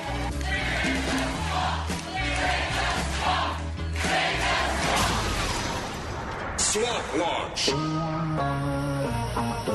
I think it's funny that the White House continues to try to drive a wedge in between Democrats and Washington, inviting a group of them to the White House for lunch today, hoping to get them on board with the deal to fund the $5.7 billion wall. I, they rejected the, the invitation. I just don't know why the White House would have confidence in that kind of move. Well, you got to try something. I mean, Yeah. throw something against the, the wall. Sorry, throw something against the barrier and see if it sticks.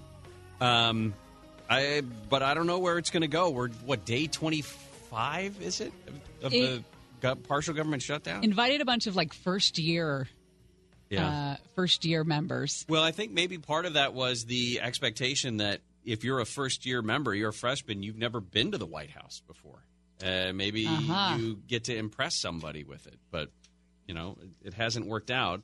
Uh, I think Sarah Sanders said that there would be some Republicans who did go to this luncheon today to talk more with the president, but they're already in agreement. They already have uh, their side figured out. There was a bipartisan group of senators that met yesterday. We told you about that to find a way out of this uh, this government shutdown, but they did not come to a consensus. And now, no new meetings have been scheduled. We don't even know if this group of people is ever going to meet again because there was there were no results that came from it. Both the House and Senate have canceled recesses that have been scheduled for the next week, saying that they're going to stay and work through the shutdown. Big headline from today from D.C. was that William Barr is in front of the Senate Judiciary Committee answering questions about his nomination um, to become the next Attorney General, or I should say, in his case, Attorney General again. And one of the questions is one of the lines of questioning is about whether or not he would step in and interfere at all in some way with the Robert Mueller investigation. And what he said was listen, I, as the attorney general, would never allow anybody to, to bully me into making a decision about Robert Mueller or that investigation. I am not going to do anything that I think is wrong, and I will not be bullied into doing anything I think is wrong by anybody, whether it be editorial boards or Congress or the president. I'm going to do what I think is right. Uh, he, when he was working in the Justice Department for a time, was actually Robert Mueller's boss earlier in his career. And like I said before, he, this would be his second stint as Attorney General. He was Attorney General under uh, George W. Bush for some time. Now, in terms of whether, what it would take for him to fire Robert Mueller, if the president directed you to change those regulations and then fire Mueller, or simply directly fired Mueller, um, would you follow Richardson's example and resign instead? Uh, assuming there was no good cause? Assuming no good cause. Uh, I, I would not uh, carry out that instruction. Now, that was the main line of questioning, like I said, about whether or not he was going to interfere with the Mueller investigation. One of the interviews that Rudy Giuliani gave recently, I believe it was to thehill.com. Uh, Giuliani, now acting as the president's personal attorney, he suggested that the president would be allowed to, or the president's legal team would be allowed to correct the final Mueller report whenever it comes out his quote was as a matter of fairness they have to show it to you so we can correct it if they're wrong. They're not god after all. They could be wrong. That's what rudy giuliani said. And when asked about that today the nominee william barr said no the president is not allowed to cor- correct any final report on the russia investigation. That will not happen. Now that doesn't mean that the white house couldn't put out a statement that contradicts some of the stuff or is sort of an, a, a rebuts some of the f- conclusions that are made in the Mueller investigation, but he's saying we're not going to let the president cross things out with a red pen or correct it or anything like that. My favorite story out of Washington in the past 24 hours has been the celebration of the Clemson Tigers at the White House. Of course, they won the National Football, uh, National College Football Championship, just hammered Alabama. And it's the traditional meeting with the president. The team goes to the White House and they go to the state dining room for a meal and silver platters everywhere. Um, this meal was made up of fast food from various national chains.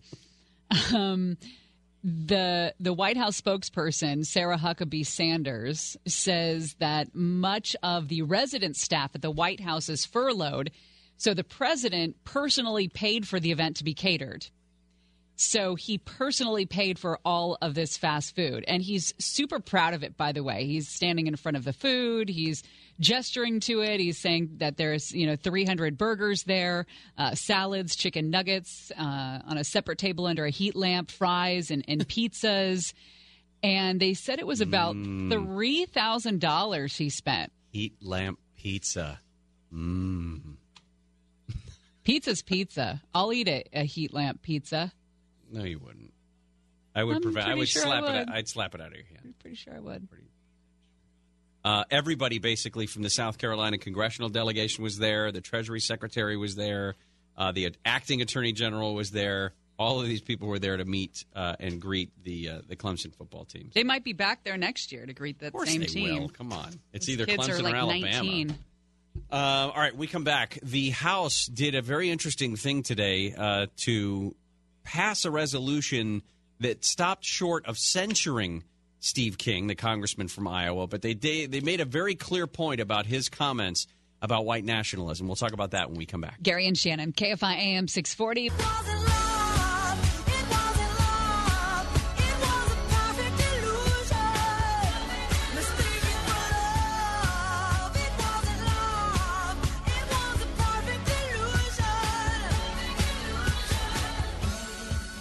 Gary and Shannon, top of the hour. Alex Stone is going to join us. He's uh, he's stuck out in the rain. Sorry, and I apologize to him and to anybody else who has to work through this. But it's going to get pretty heavy here in the next few hours uh, throughout L.A. into Orange County as well. It's already been raining very hard in parts of uh, Ventura County today, and we're seeing it move across Southern California. This is the second of what will be three storms before things start to dry out a bit over the weekend. Hey, I've got a DVR alert.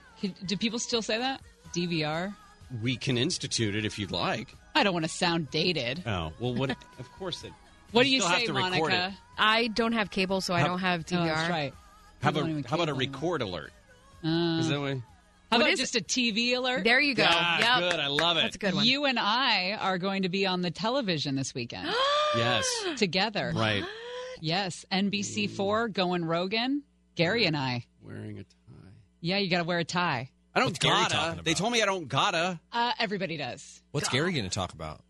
Blake, that is not nice. I was going. Gary is very Is he talking about fantasy camp? Is he talking about baseball trades? We're going to cover all sorts of Los Angeles sporting news just like every week. Just asking a question. He's going to kick your ass, Blake. Everyone knows what you provide on the television, but people aren't used to seeing Gary. So I'm just trying to build a little tease, try to get the anticipation up. Are you suggesting that you and I don't talk sports? No, we do. Okay. But the rest of the world. I don't get paid for it like she does. Is that what you're saying? Yes. and I was wondering if there was a reason, but it seems like there's not. It seems like they're just missing out.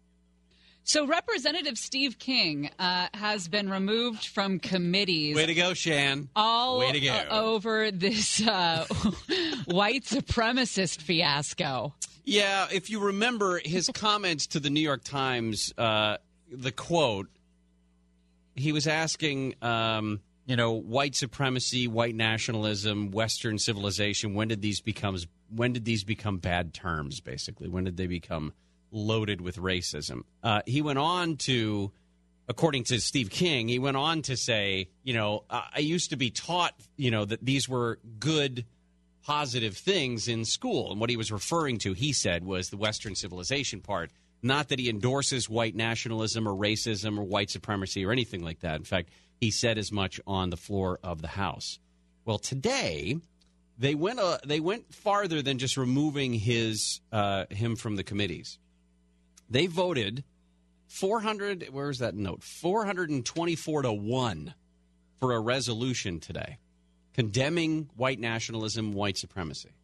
Now, the text of the resolution says that the House once again rejects white nationalism, white supremacy as hateful expressions of intolerance that are contradictory to the values that define the people of the United States. There was one person who voted against it. And why, you may ask? Well, Bobby Rush, a Democrat congressman from Illinois, said that this was too soft. He said he voted against this resolution because he said, uh, yes, I do strongly condemn white supremacy and white nationalism, but anything short of a censure is shallow.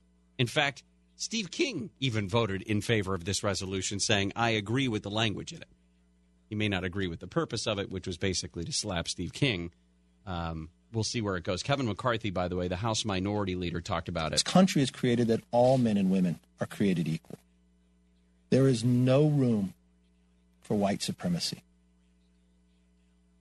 That's why I took a strong action. There you go.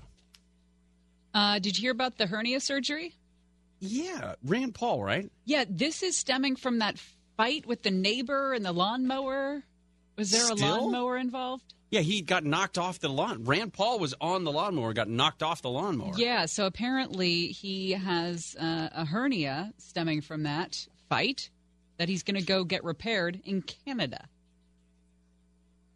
Oh, this must be this must be at Shouldice Hospital. Oh, the best hospital. Well, yes. I mean, when you're when you're talking about repair. exactly, and everybody knows that it's a private, world-renowned hospital, separate from any system. People come from around the world to pay cash for their services, according to Rand Paul's spokeswoman Kelsey Cooper. In other neighbor news, Michael Flynn and Sean Spicer have become neighbors in Rhode Island. Yep, Sean Spicer's bought a house in Rhode Island, and that is his new neighbor, Michael Flynn, former national security advisor. Mm-hmm. Well, I'm this. It's a very nice community because remember all the people that rallied around Flynn when he was in trouble with the law? Oh, that's right. And they raised money for him and everything. They Sean were all from that Spicer's like. I'd like some cash. I'd like to live there in case I get caught doing something stupid. Uh, all right, well, that's good. Maybe they have uh, maybe they have good holiday parties in that neighborhood. Who knows? When we come back, an update on our rainstorm, see how things are going in those burn areas. Also, uh, the issue of reusable toilet paper. Apparently, it's a thing. It is a thing. There are pictures and everything. There's different patterns you can pick out. 2019. Oh, that smelled so good.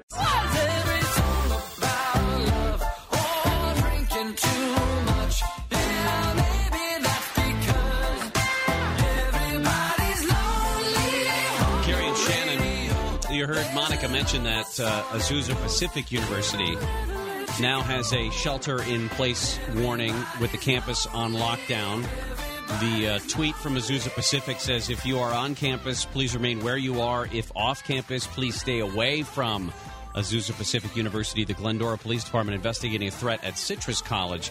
Our understanding from some sources is that there was a threat called into Citrus College, and they were basically uh, out of an abundance of caution putting that campus on lockdown, but no reports of actual gunshots or any gunfire or anything like that, just a threat against the college.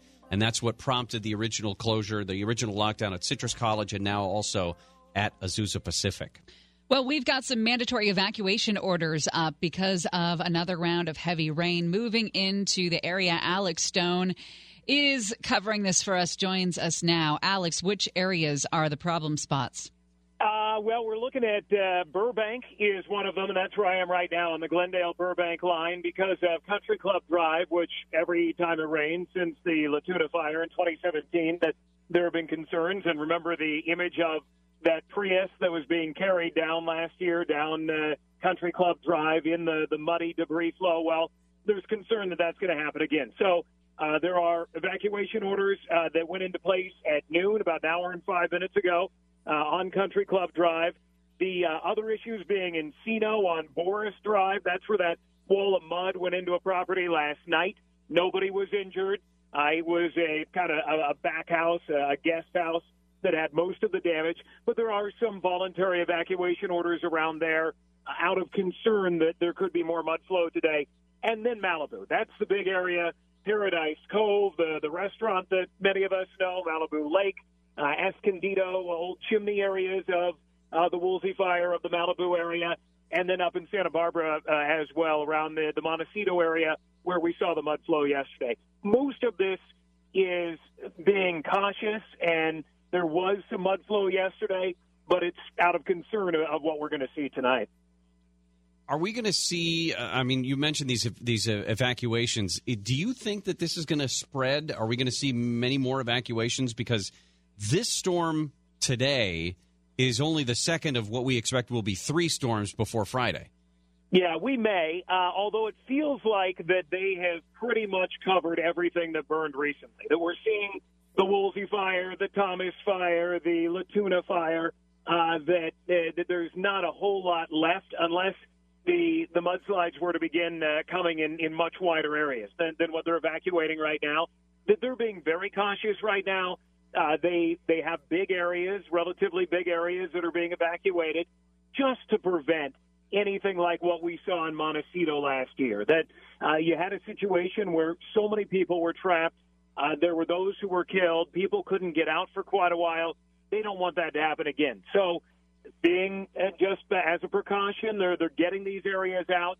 They're making sure that they're out before the heavy rainfalls. Right here uh, on the, the Glendale Burbank line, it's sprinkling right now. There's not a lot of rainfall. The, the ground is pretty dry. It's been that way all morning this is kind of that downtime. That's why many of the evacuation orders went into place at noon today, some of them at 8 o'clock this morning, to, to give people time. But now they're saying, okay, tonight is going to be heavy, overnight tonight, into tomorrow. And but if you live in one of these areas, go ahead and get out because you don't want what happened in Montecito to, to happen to your area. All right, Alex, thank you. Appreciate the update. Don't tell me You got it. Thanks, guys. Stay dry. Thank you. You're welcome. Come on. Well, you got to throw that in there. Hey, I wanted to get a, a, update on what's going on in Glendora. Of course, a police investigation at Citrus College. Now APU is on lockdown. Jennifer Jones Lee is uh, there reporting on this for us and joins us now. Jennifer, what do you know? Well, uh, I just went to the campus at Citrus College. I was kind of one of the last people who happened to get on campus before campus security put yellow tape up over all of the entrances. That school is eerie right now. Normally it is bustling, but right now it is quiet as a mouse. All of the classrooms are dark. The kids have been told to shelter in place. The school's totally locked down if anybody is spotted walking around on campus, it was just one cop and I were who were in the parking lot. If he saw anybody walking across, man, he was on them. He was asking them what they were doing, giving them the information, and basically telling them to get the heck out of there. Although I didn't get any other information other than that police officer told me we're looking for somebody and said that's all I can tell you.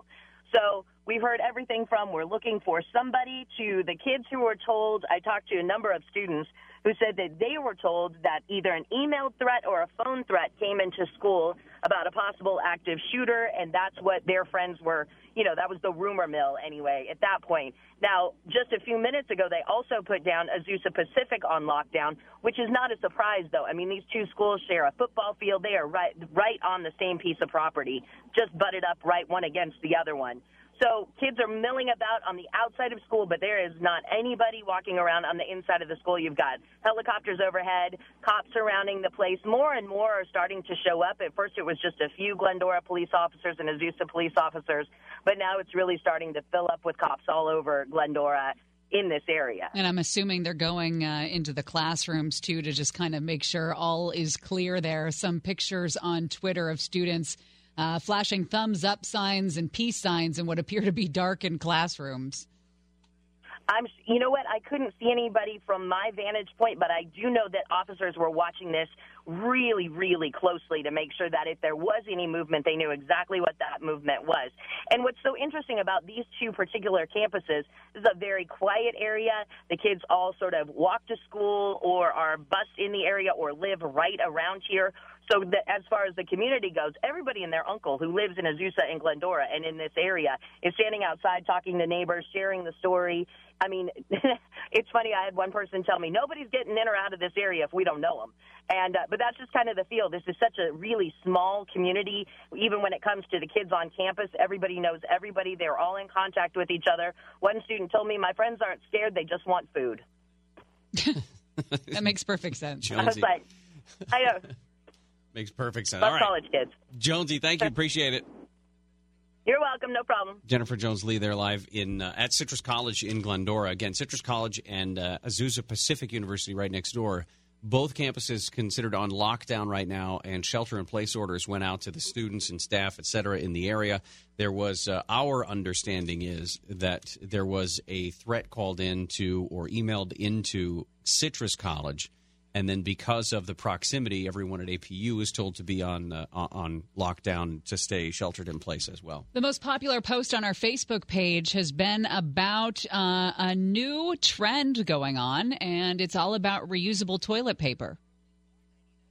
Yes, it's a thing. And if you're looking to buy some, we got a thousand bucks we're going to give away. We'll tell you how you can win that when we come back. Gary and Shannon, KFI AM 640.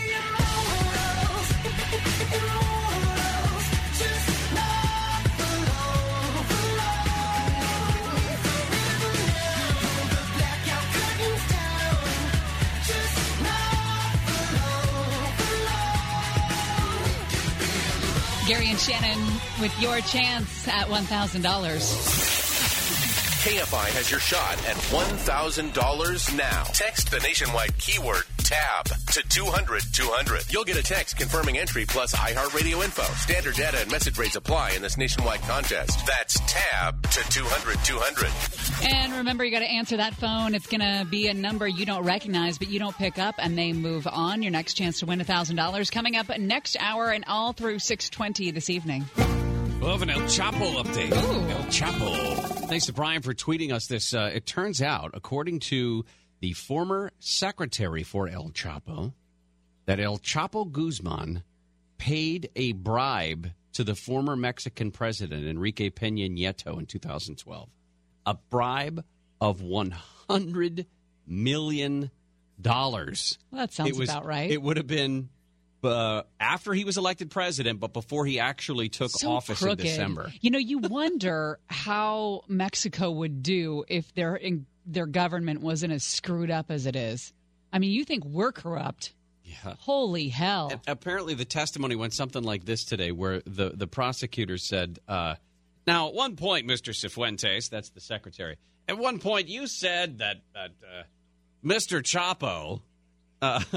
Gave two hundred and fifty million dollar bribe to the president, and he goes, "No, no, no, no! I didn't say that. It was, I didn't. I would never say that. It was a hundred million. It wasn't two hundred and fifty million. Gosh. All right, uh, here we go. Picture cloth diapers, but for adults. but not a diaper, but just like strips. There is a new thing going around called reusable toilet paper. Not a thing. Also known as family cloth. Okay, I'm get, I'm putting this I'm putting this in the category of uh, video game captain. It's not a thing. It's not a job. I mean, I know it exists, but it shouldn't. And by the way, look for it on Etsy. Look at this. Look at this entire page that I don't want to look at Yeah, that. they have they have Christmas themed from the organic ca- craft store. used in lieu of TP, and then they're kept in a hamper uh, after use. What is that? That's a Buffalo Bills logo. Oh, I was going to say, are those the Cardinals? No, that's the that's the Bengals. Oh, okay. And the Buffalo you Bills. know what? I wouldn't be opposed to getting some Rams reusable toilet paper. Oh, Okay. Just kidding. They get laundered and reused again. And um, That's the issue. apparently, this has gained attention on blogs for years. Like you said, there's a whole industry on Etsy.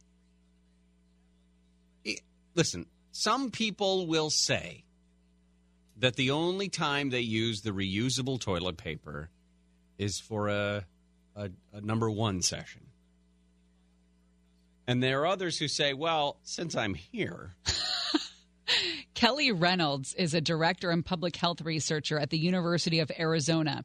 She specializes in studying contaminant contaminants in the home. and even she says this is not a thing. Wait a minute here. She studies. Contaminants in the home. Yeah. That just sounds depressing, doesn't it? Well, it would make you want to clean things all the She time. She says it's just a risky practice. The the potential for cross contamination just very high. Right. Well, let you're not gonna you, uh, you're not going to insert euphemism here and then just throw it in the hamper, are you? No, you've got to uh, disinfect and sanitize. The Centers for Disease Control has a procedure, a protocol for, for these. And they say that this is going to require bleach and water heated at a temperature hotter than most home launderers use. Right, which is why if you have cloth diapers, to With- Blake's with- point that he was with- making off the air, if you have cloth Mhm. diapers, you're going to send it away for a service because they are going to use hotter water than your washing machine may be able to produce. Without bleach, your hands will be covered Yeah. with E. coli. Right. I mean, right now, chances are you've got nastiness all over your hands. Absolutely not. You know what? Whose idea was this? This was Michelle's idea, wasn't it? she was the one that sent does this to Windex us. kill E. coli? Windex does everything. That's all I've got over there is Just Windex. rub a so- little Windex on it. Um, It's a Chris Rock thing. Now, they're saying also that if you have a protocol that does not include bleach, you're just using super hot water, the pathogens that are in the uh, skids can survive the wash cycle, and that will infect your hands as you reach into the washing machine, take it all out, and stick it into the dryer. It's the hot temperature of the dryer, they say, that could kill the bacteria. But without without the bleach, like you said, you're just covered in it. You're covered in E. coli at that point. And from there, all you have to do is touch a faucet, a computer, a melon, whatever it is, and the E. coli is going to spread. So here's the question: Is why would you use this? Is it because you're uh, is it because you're Johnny Crunchy granola and you think that this is saving the planet? That you're you're protecting the trees or whatever from not being cut down to make rolls of toilet paper? I don't know. I mean, listen, I would get rid of paper in a number of uh, places. Like, we don't really need all this paper that we have for the show. I don't think. Get rid of that. Okay. Maybe But- CVS respe- receipts. Um, Okay. Get rid of that. All right. But The LA Times.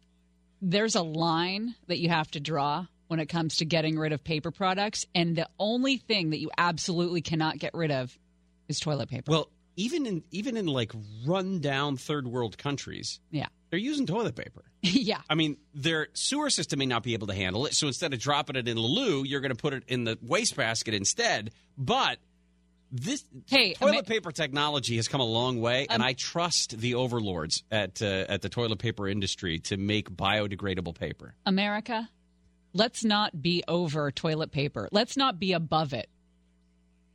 Let's not worry about the toilet paper's feelings. It has a job to do. But you can, if you like, go to Etsy and get Mama Bear's reusable cloth wipes, and it I comes in a all of those words together. You could select a color. You could uh, select a mix of colors. They have something called spicy hot. No, they don't. By the way, they're almost gone. That's what it says. They're almost gone. All right. Uh, Who's in the mood for Tasty Tuesday? Oh, after the poop talk, yeah. Well, hmm. do, I don't think we mentioned poop, did we? Wow. Monica, what do you do again with, your mind in the gutter constantly? what do you do with toilet paper? Tasty Tuesday when we come back. Gary and Shannon. Just a chance I take to keep on dreaming. You're just another day that keeps me breathing.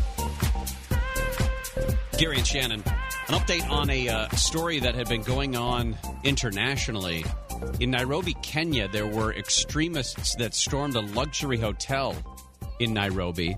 Uh, we do not have any death toll yet, but we know that there were at least three bombs that went off, including one inside the lobby. Uh, it's believed to have been pulled off by the Somali based terror group called Al Shabaab. They were also responsible for an attack at a mall six years ago that killed 67 people. But uh, according to officials in Nairobi, Kenya, the special forces units that have gone in have flushed out the entire hotel, and they're saying that all of the buildings in that area are secure as they go through and try to find out more information. Uh, the situation is under control, according to the interior minister in Kenya. Also, watching the story out of uh, Glendora, where Citrus College and Azusa Pacific University, both campuses, have been on lockdown for a, a, a couple hours now as police in Glendora look for what they believe was somebody who had called in or emailed a threat against Citrus College campus. And APU is on a lockdown as well because they're so close to uh, to that campus. Hey, Morgan. Hey, Shannon. How's the show going? Good, thanks. Um, hey, why were the little blackberries upset?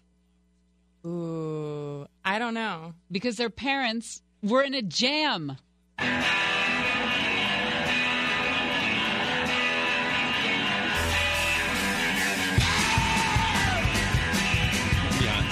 If the mic wasn't on a big mechanical arm, she would have dropped it at that point. Guys, that, that was one of my best ones. Can we all agree on that? Yeah, there's just a little anger at the end of it. Well, I'm trying to hit that punchline. You know what I mean? I think their point is you're hitting it with the wrong emotion. Yeah, it's you're angry. I'm not angry. That was yesterday. Oh no, I saw the tweets going back and forth not uh, about not not upsetting you yesterday. Yeah, no, everybody was on really good behavior. Eggshells. She means eggshells. I'm better now. It's fine. we seems- can move on. She seems fine now. Move on. Didn't wish anybody into the cornfield. No. well, never mind. Neil Saavedra is here. He has joined us, the uh, Fork Reporter. Was that a Children of the Corn? Uh, No. Oh. You Older. Hear the uh, hear the Fork Report Saturdays two to five right here on campus. Because Malachi is terrifying. No, it's a Twilight Zone reference. Oh. I've seen every Twilight Zone. Which Apparently one? not. Apparently, you haven't seen that. One. Huh. Are we talking about the same Twilight Zone? Yeah. Real black and white. Yeah. Rod Serling. Yeah. Okay. Taco trucks. Taco trucks are doing good. They're they're stepping up to feed the teachers on strike today. Hell, that's one reason to get out there on those uh, on those On picket, picket lines lines for tacos. Yeah, this is interesting. You know, it's it's funny how people rally, and now with the technology of uh, crowdfunding and using using social media, you can get a group of people to, to do a crap load quickly. So there was these groups, and the names are a little sketchy. The International Socialist Organization and the Democrat and Democratic uh, Socialists of America put a campaign uh, together in, in hopes of raising fifteen thousand dollars that would go and partner with local taco trucks that could go to the schools and give out free tacos. And they reached that and more. Maybe people didn't look at what the name of their organization was. They or- just they didn't read past taco. or maybe they did and we're all screwed. Uh, but this was via GoFundMe, and so tacos and burritos for everyone, which sounds great on a rainy day, doesn't it? Seriously, yes. Uh, Oh. t- today they're at El Sereno Middle School. Tomorrow they're going to be serving taco plates with rice and beans at uh, Roosevelt High School in Boyle Heights. Maybe we strike tomorrow. Maybe you and I Thursday. walk out. Maybe we go get tacos. It's for the kids. Hold on, can you pass the sauce? Thursday, I think, is a great idea because they have breakfast burritos Yes. at North Hollywood High. I will punch you in the face for just- a breakfast burrito. Just right down the street. Again with the violence. And then Zingo Tacos on Friday at Venice High School. Um, You would resort to violence for a breakfast burrito. I have resorted to violence for much less Yeah. than that. Let's not be Yeah. silly. Let's not be silly. I, you're talking about entrees. I would do it for a side if it was good. the right French fry will get you a punch in the face. A decent condiment, you know, an aioli, a garlic aioli might get you socked in the eye. well, this this is one example. We actually have kind of a, a stack of stories of these larger name brands. I mean, bigger than food trucks, but larger names that are doing things uh, either marketing wise, you know, in line with what their products are, or even out of line with what they would usually do, and getting notoriety for it. I mean, Krispy Kreme is one of those that would. This is exactly in line with what they would do. I mean, Krispy Kreme known for a very limited selection in terms of what the donuts are that you can get. but I mean, It's like, what donut do you want? This one? yeah, that one, and there's very little variation in it. But they've decided that they're they are keeping some of the limited edition donuts that they rolled out last year. Well, so last year they had, you know, stuff for Thanksgiving and the holidays, and that's pretty traditional. Where some of these places will, especially if they have the very limited menu like Krispy Kreme, they'll do these specialty ones. Everyone goes nuts. Instagram posts them all over the place, and then they go away, and they have little bursts of excitement over them. Well, right now they're doing something where they're bringing a whole series of their donuts uh, in chocolate form. So whereas their traditional donut is the you know the the plain glazed, they do a chocolate ga- glaze on occasion, But now they're doing like chocolate on chocolate, where it's a chocolate dough and a chocolate glaze. They have a raspberry one that's coming out. They have a, a chocolate glazed Oreo cookie and cream uh, donut that will be coming out, and these will be sticking around for a while. You- you- He doesn't like change. I do like change. I don't like change in my food. I want it to be what I remember. Okay, well, wait a second. Is there is there anything that has changed that you liked? No. Do you like a Big Mac? I know you're not. I know you're a healthy guy. I'm guy. more of a quarter pounder guy than I I, am too. a Big Mac guy. But did you ever try the the the uh, uh, extra large Big Mac that they No. had for a while? It was excellent. It was Why better was than the original. Uh, uh, ratios were just different. You know how ratios? You're Sure. talking about. Oh, by the way, talking about breakfast burritos. There's a place in Costa Mesa. They were on the show this last Saturday called Toast. Holy smack! This That's not a breakfast chain, is it? no, There's a toast chain up in the Bay Area. um, mm, no, But no, this one isn't. Okay, relation. okay. It's a, it's a uh, single. You can find out more about them at, at Tosta Mesa. And, Get and it? tell, Tosta me, Mesa. tell me about the burrito. Um, it, it was again the ratio. That's what triggered me. Ratios are so important on breakfast burritos. If there's too much egg, it's eh. if there's too much. Uh, Mm-hmm. I don't like it when there's too much cheese. Yeah, or yeah, all those things. It just changes it. Spot on. It really was one of the best breakfast burritos I ever had. You know how far So away I'm we are saying. from Costa Mesa right now? I get it. I'm just saying. I'm just saying. She's gonna if punch you you get a the face for chance, they up. also have a chicken, a fried chicken sandwich that will blow your mind. Just saying. Uh, it the- triggered that like ratio when I think of ratios and that proper balance of things, and that's what happens when sometimes, sometimes certain burgers will be off. Like Right. imagine you you say quarter pounder. I like the quarter pounder as well, and it's my go to if I'm going to McDonald's. But imagine if it had more mustard than it does, or more ketchup than it does, or more onion. It all just those little things can change that. Yeah, the greatest example of that perhaps is the difference between sodas coming out of a fountain in different restaurants can taste very different. It's the same Coke, it's the same syrup. You know why that just is? barely change some of the, the, the ratio and it changes the, the flavor. You know why that lot. is most of the time, and why McDonald's is seen as having um, the best sodas, is because many of those pla- fast food places get them delivered in plastic bags, and then they go into a machine and they they hook them Yeah. up. McDonald's gets them in stainless steel, and Ah. so it's much better tasting, It's much better vin- brighter. yeah, it's better vintage. Not no no not everything's a vintage. Oh. she does that a lot. Yeah. Like uh, good vintage. I'm like that's water. She wrote that on my birthday card a couple weeks ago. You What, are a that- that good you're a good You're a vintage. good vintage. 73. is a good Everything's a vintage with her. Cars, everything. Uh, good times. Oh, I want to also, when we come back, talk about this uh, the new thing. We know you're a huge Disney food person. Oh, yeah. Um, big, uh, big announcement about uh, the restaurant opening up in a couple of days. Actually, downtown Disney. Bunch I- of stuff on the menu to punch somebody in the face over. Oh, and something that, that may excite Gary. Okay. We'll see. Mm-hmm. Gary and Shannon will continue in just a moment. Neil Saavedra has joined us. Oh, oh, oh, I'm falling, so I'm taking my time on my ride. Gary and Shannon. It's Tuesday, January 15th. Watching the rain, of course, as it makes its way through Los Angeles. This is the second of three storms this week. A lot of those burn areas are under mandatory evacuations. Uh, you can find out information on our website, KFIAM640.com, all those evacuation areas. Hey, that John Wetteland story is crazy, huh? Uh, former, uh, I think he's he started with the Dodgers. A lot Yeah, of people are saying he's a Yankees pitcher, but he started with the Dodgers. he won with the Yankees. Yeah, he was an All Star. I know that with the Yankees. So Won the um, World Series with them, I guess. but popped for uh, for child molestation. Continuous child abuse. Yeah, that's the that I think is the key word. Yeah. continuous child abuse of a person under the age of fourteen. Not good. He was MVP of the World Series with the Yankees in 96. 96, yeah. Uh, we're talking with Neil Saavedra, host of the Fork Report, about all things food and drink, etc. And one of the cool things that's coming up uh, is that there's a new restaurant opening up in downtown Disney. Uh, Ballast Point is going to open a location there. It's a beer pub, Is? Gary. Is it? Are you sure? Come on, buddy. Get over there. Get some drinking in. Uh, tap room will seat 220 semi-private, private spaces, group events. They pushing this whole thing. The um, the menu on this is just listen, uh, for some reason, a brewery tap brewery slash tap room menu is always music to my ears. Ballast Point does the Sculpin yes, deal, right? Yeah. Okay.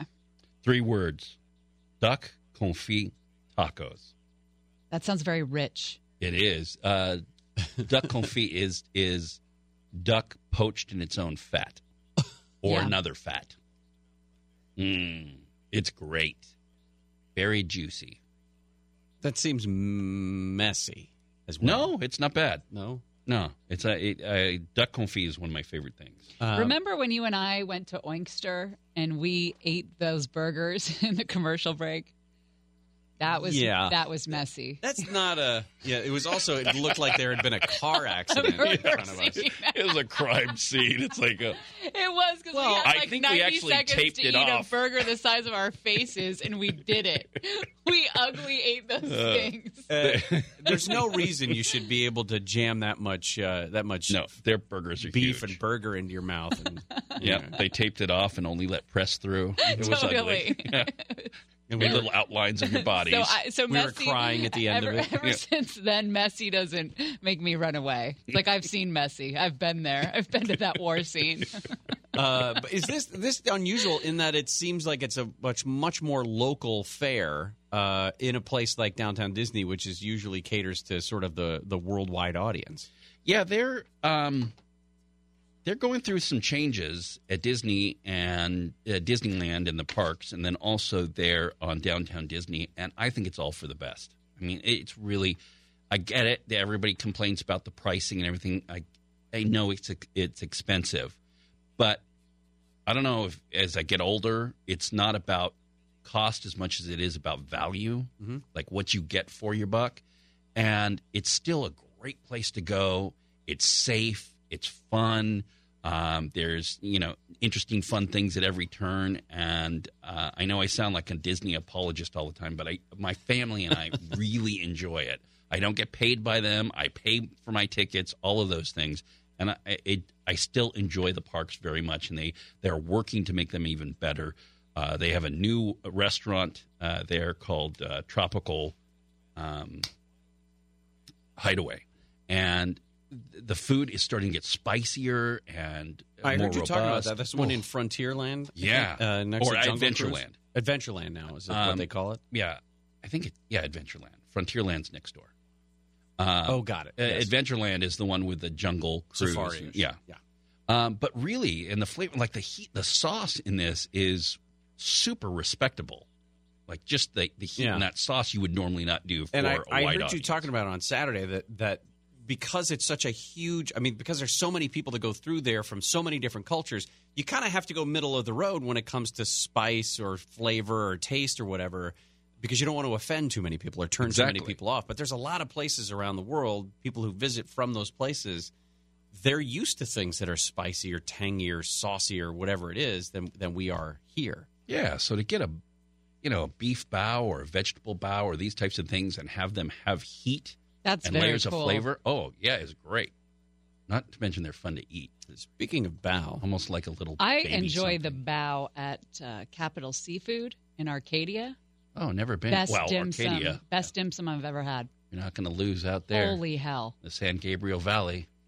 I'm just saying, it. You should check it out. Did you see Incredibles 2? Yes. And that Bao short film that was before it? No. I think I watched it on a plane. You have a kid now. You can't watch. You can't watch Bao. It, you'll die. You'll So weird. inside. It's. It is so weird. She makes a bao, and then it's her kid, and then he grows up and he's a teenager, and then he wants to leave. And how do you prevent Bao from leaving? I'm not going to tell you, but you got to watch it. Are you crying? I am. I am. And I'm mad about it. Blake is crying too. Not just me. Blake is yeah, crying but too. Blake cries at least once per show. There is a moment in that short film where you will stand up out of your chair and swear at the TV. Shannon's really hard on me. I thought you it. I have get never homesick. made you cry. You can you can find the entire I'm going to get hate mail for the next 24 hours till I get back on the air saying you make Blake cry. the You're entire terrible." the entire movie's a 10 minute movie is on uh, People YouTube. love You can Blake. find Okay. I'll check it out. Bao. It's just called Bao. Just Bao. Blow your mind. Sounds heartbreaking. John and Ken coming up next. Blessings.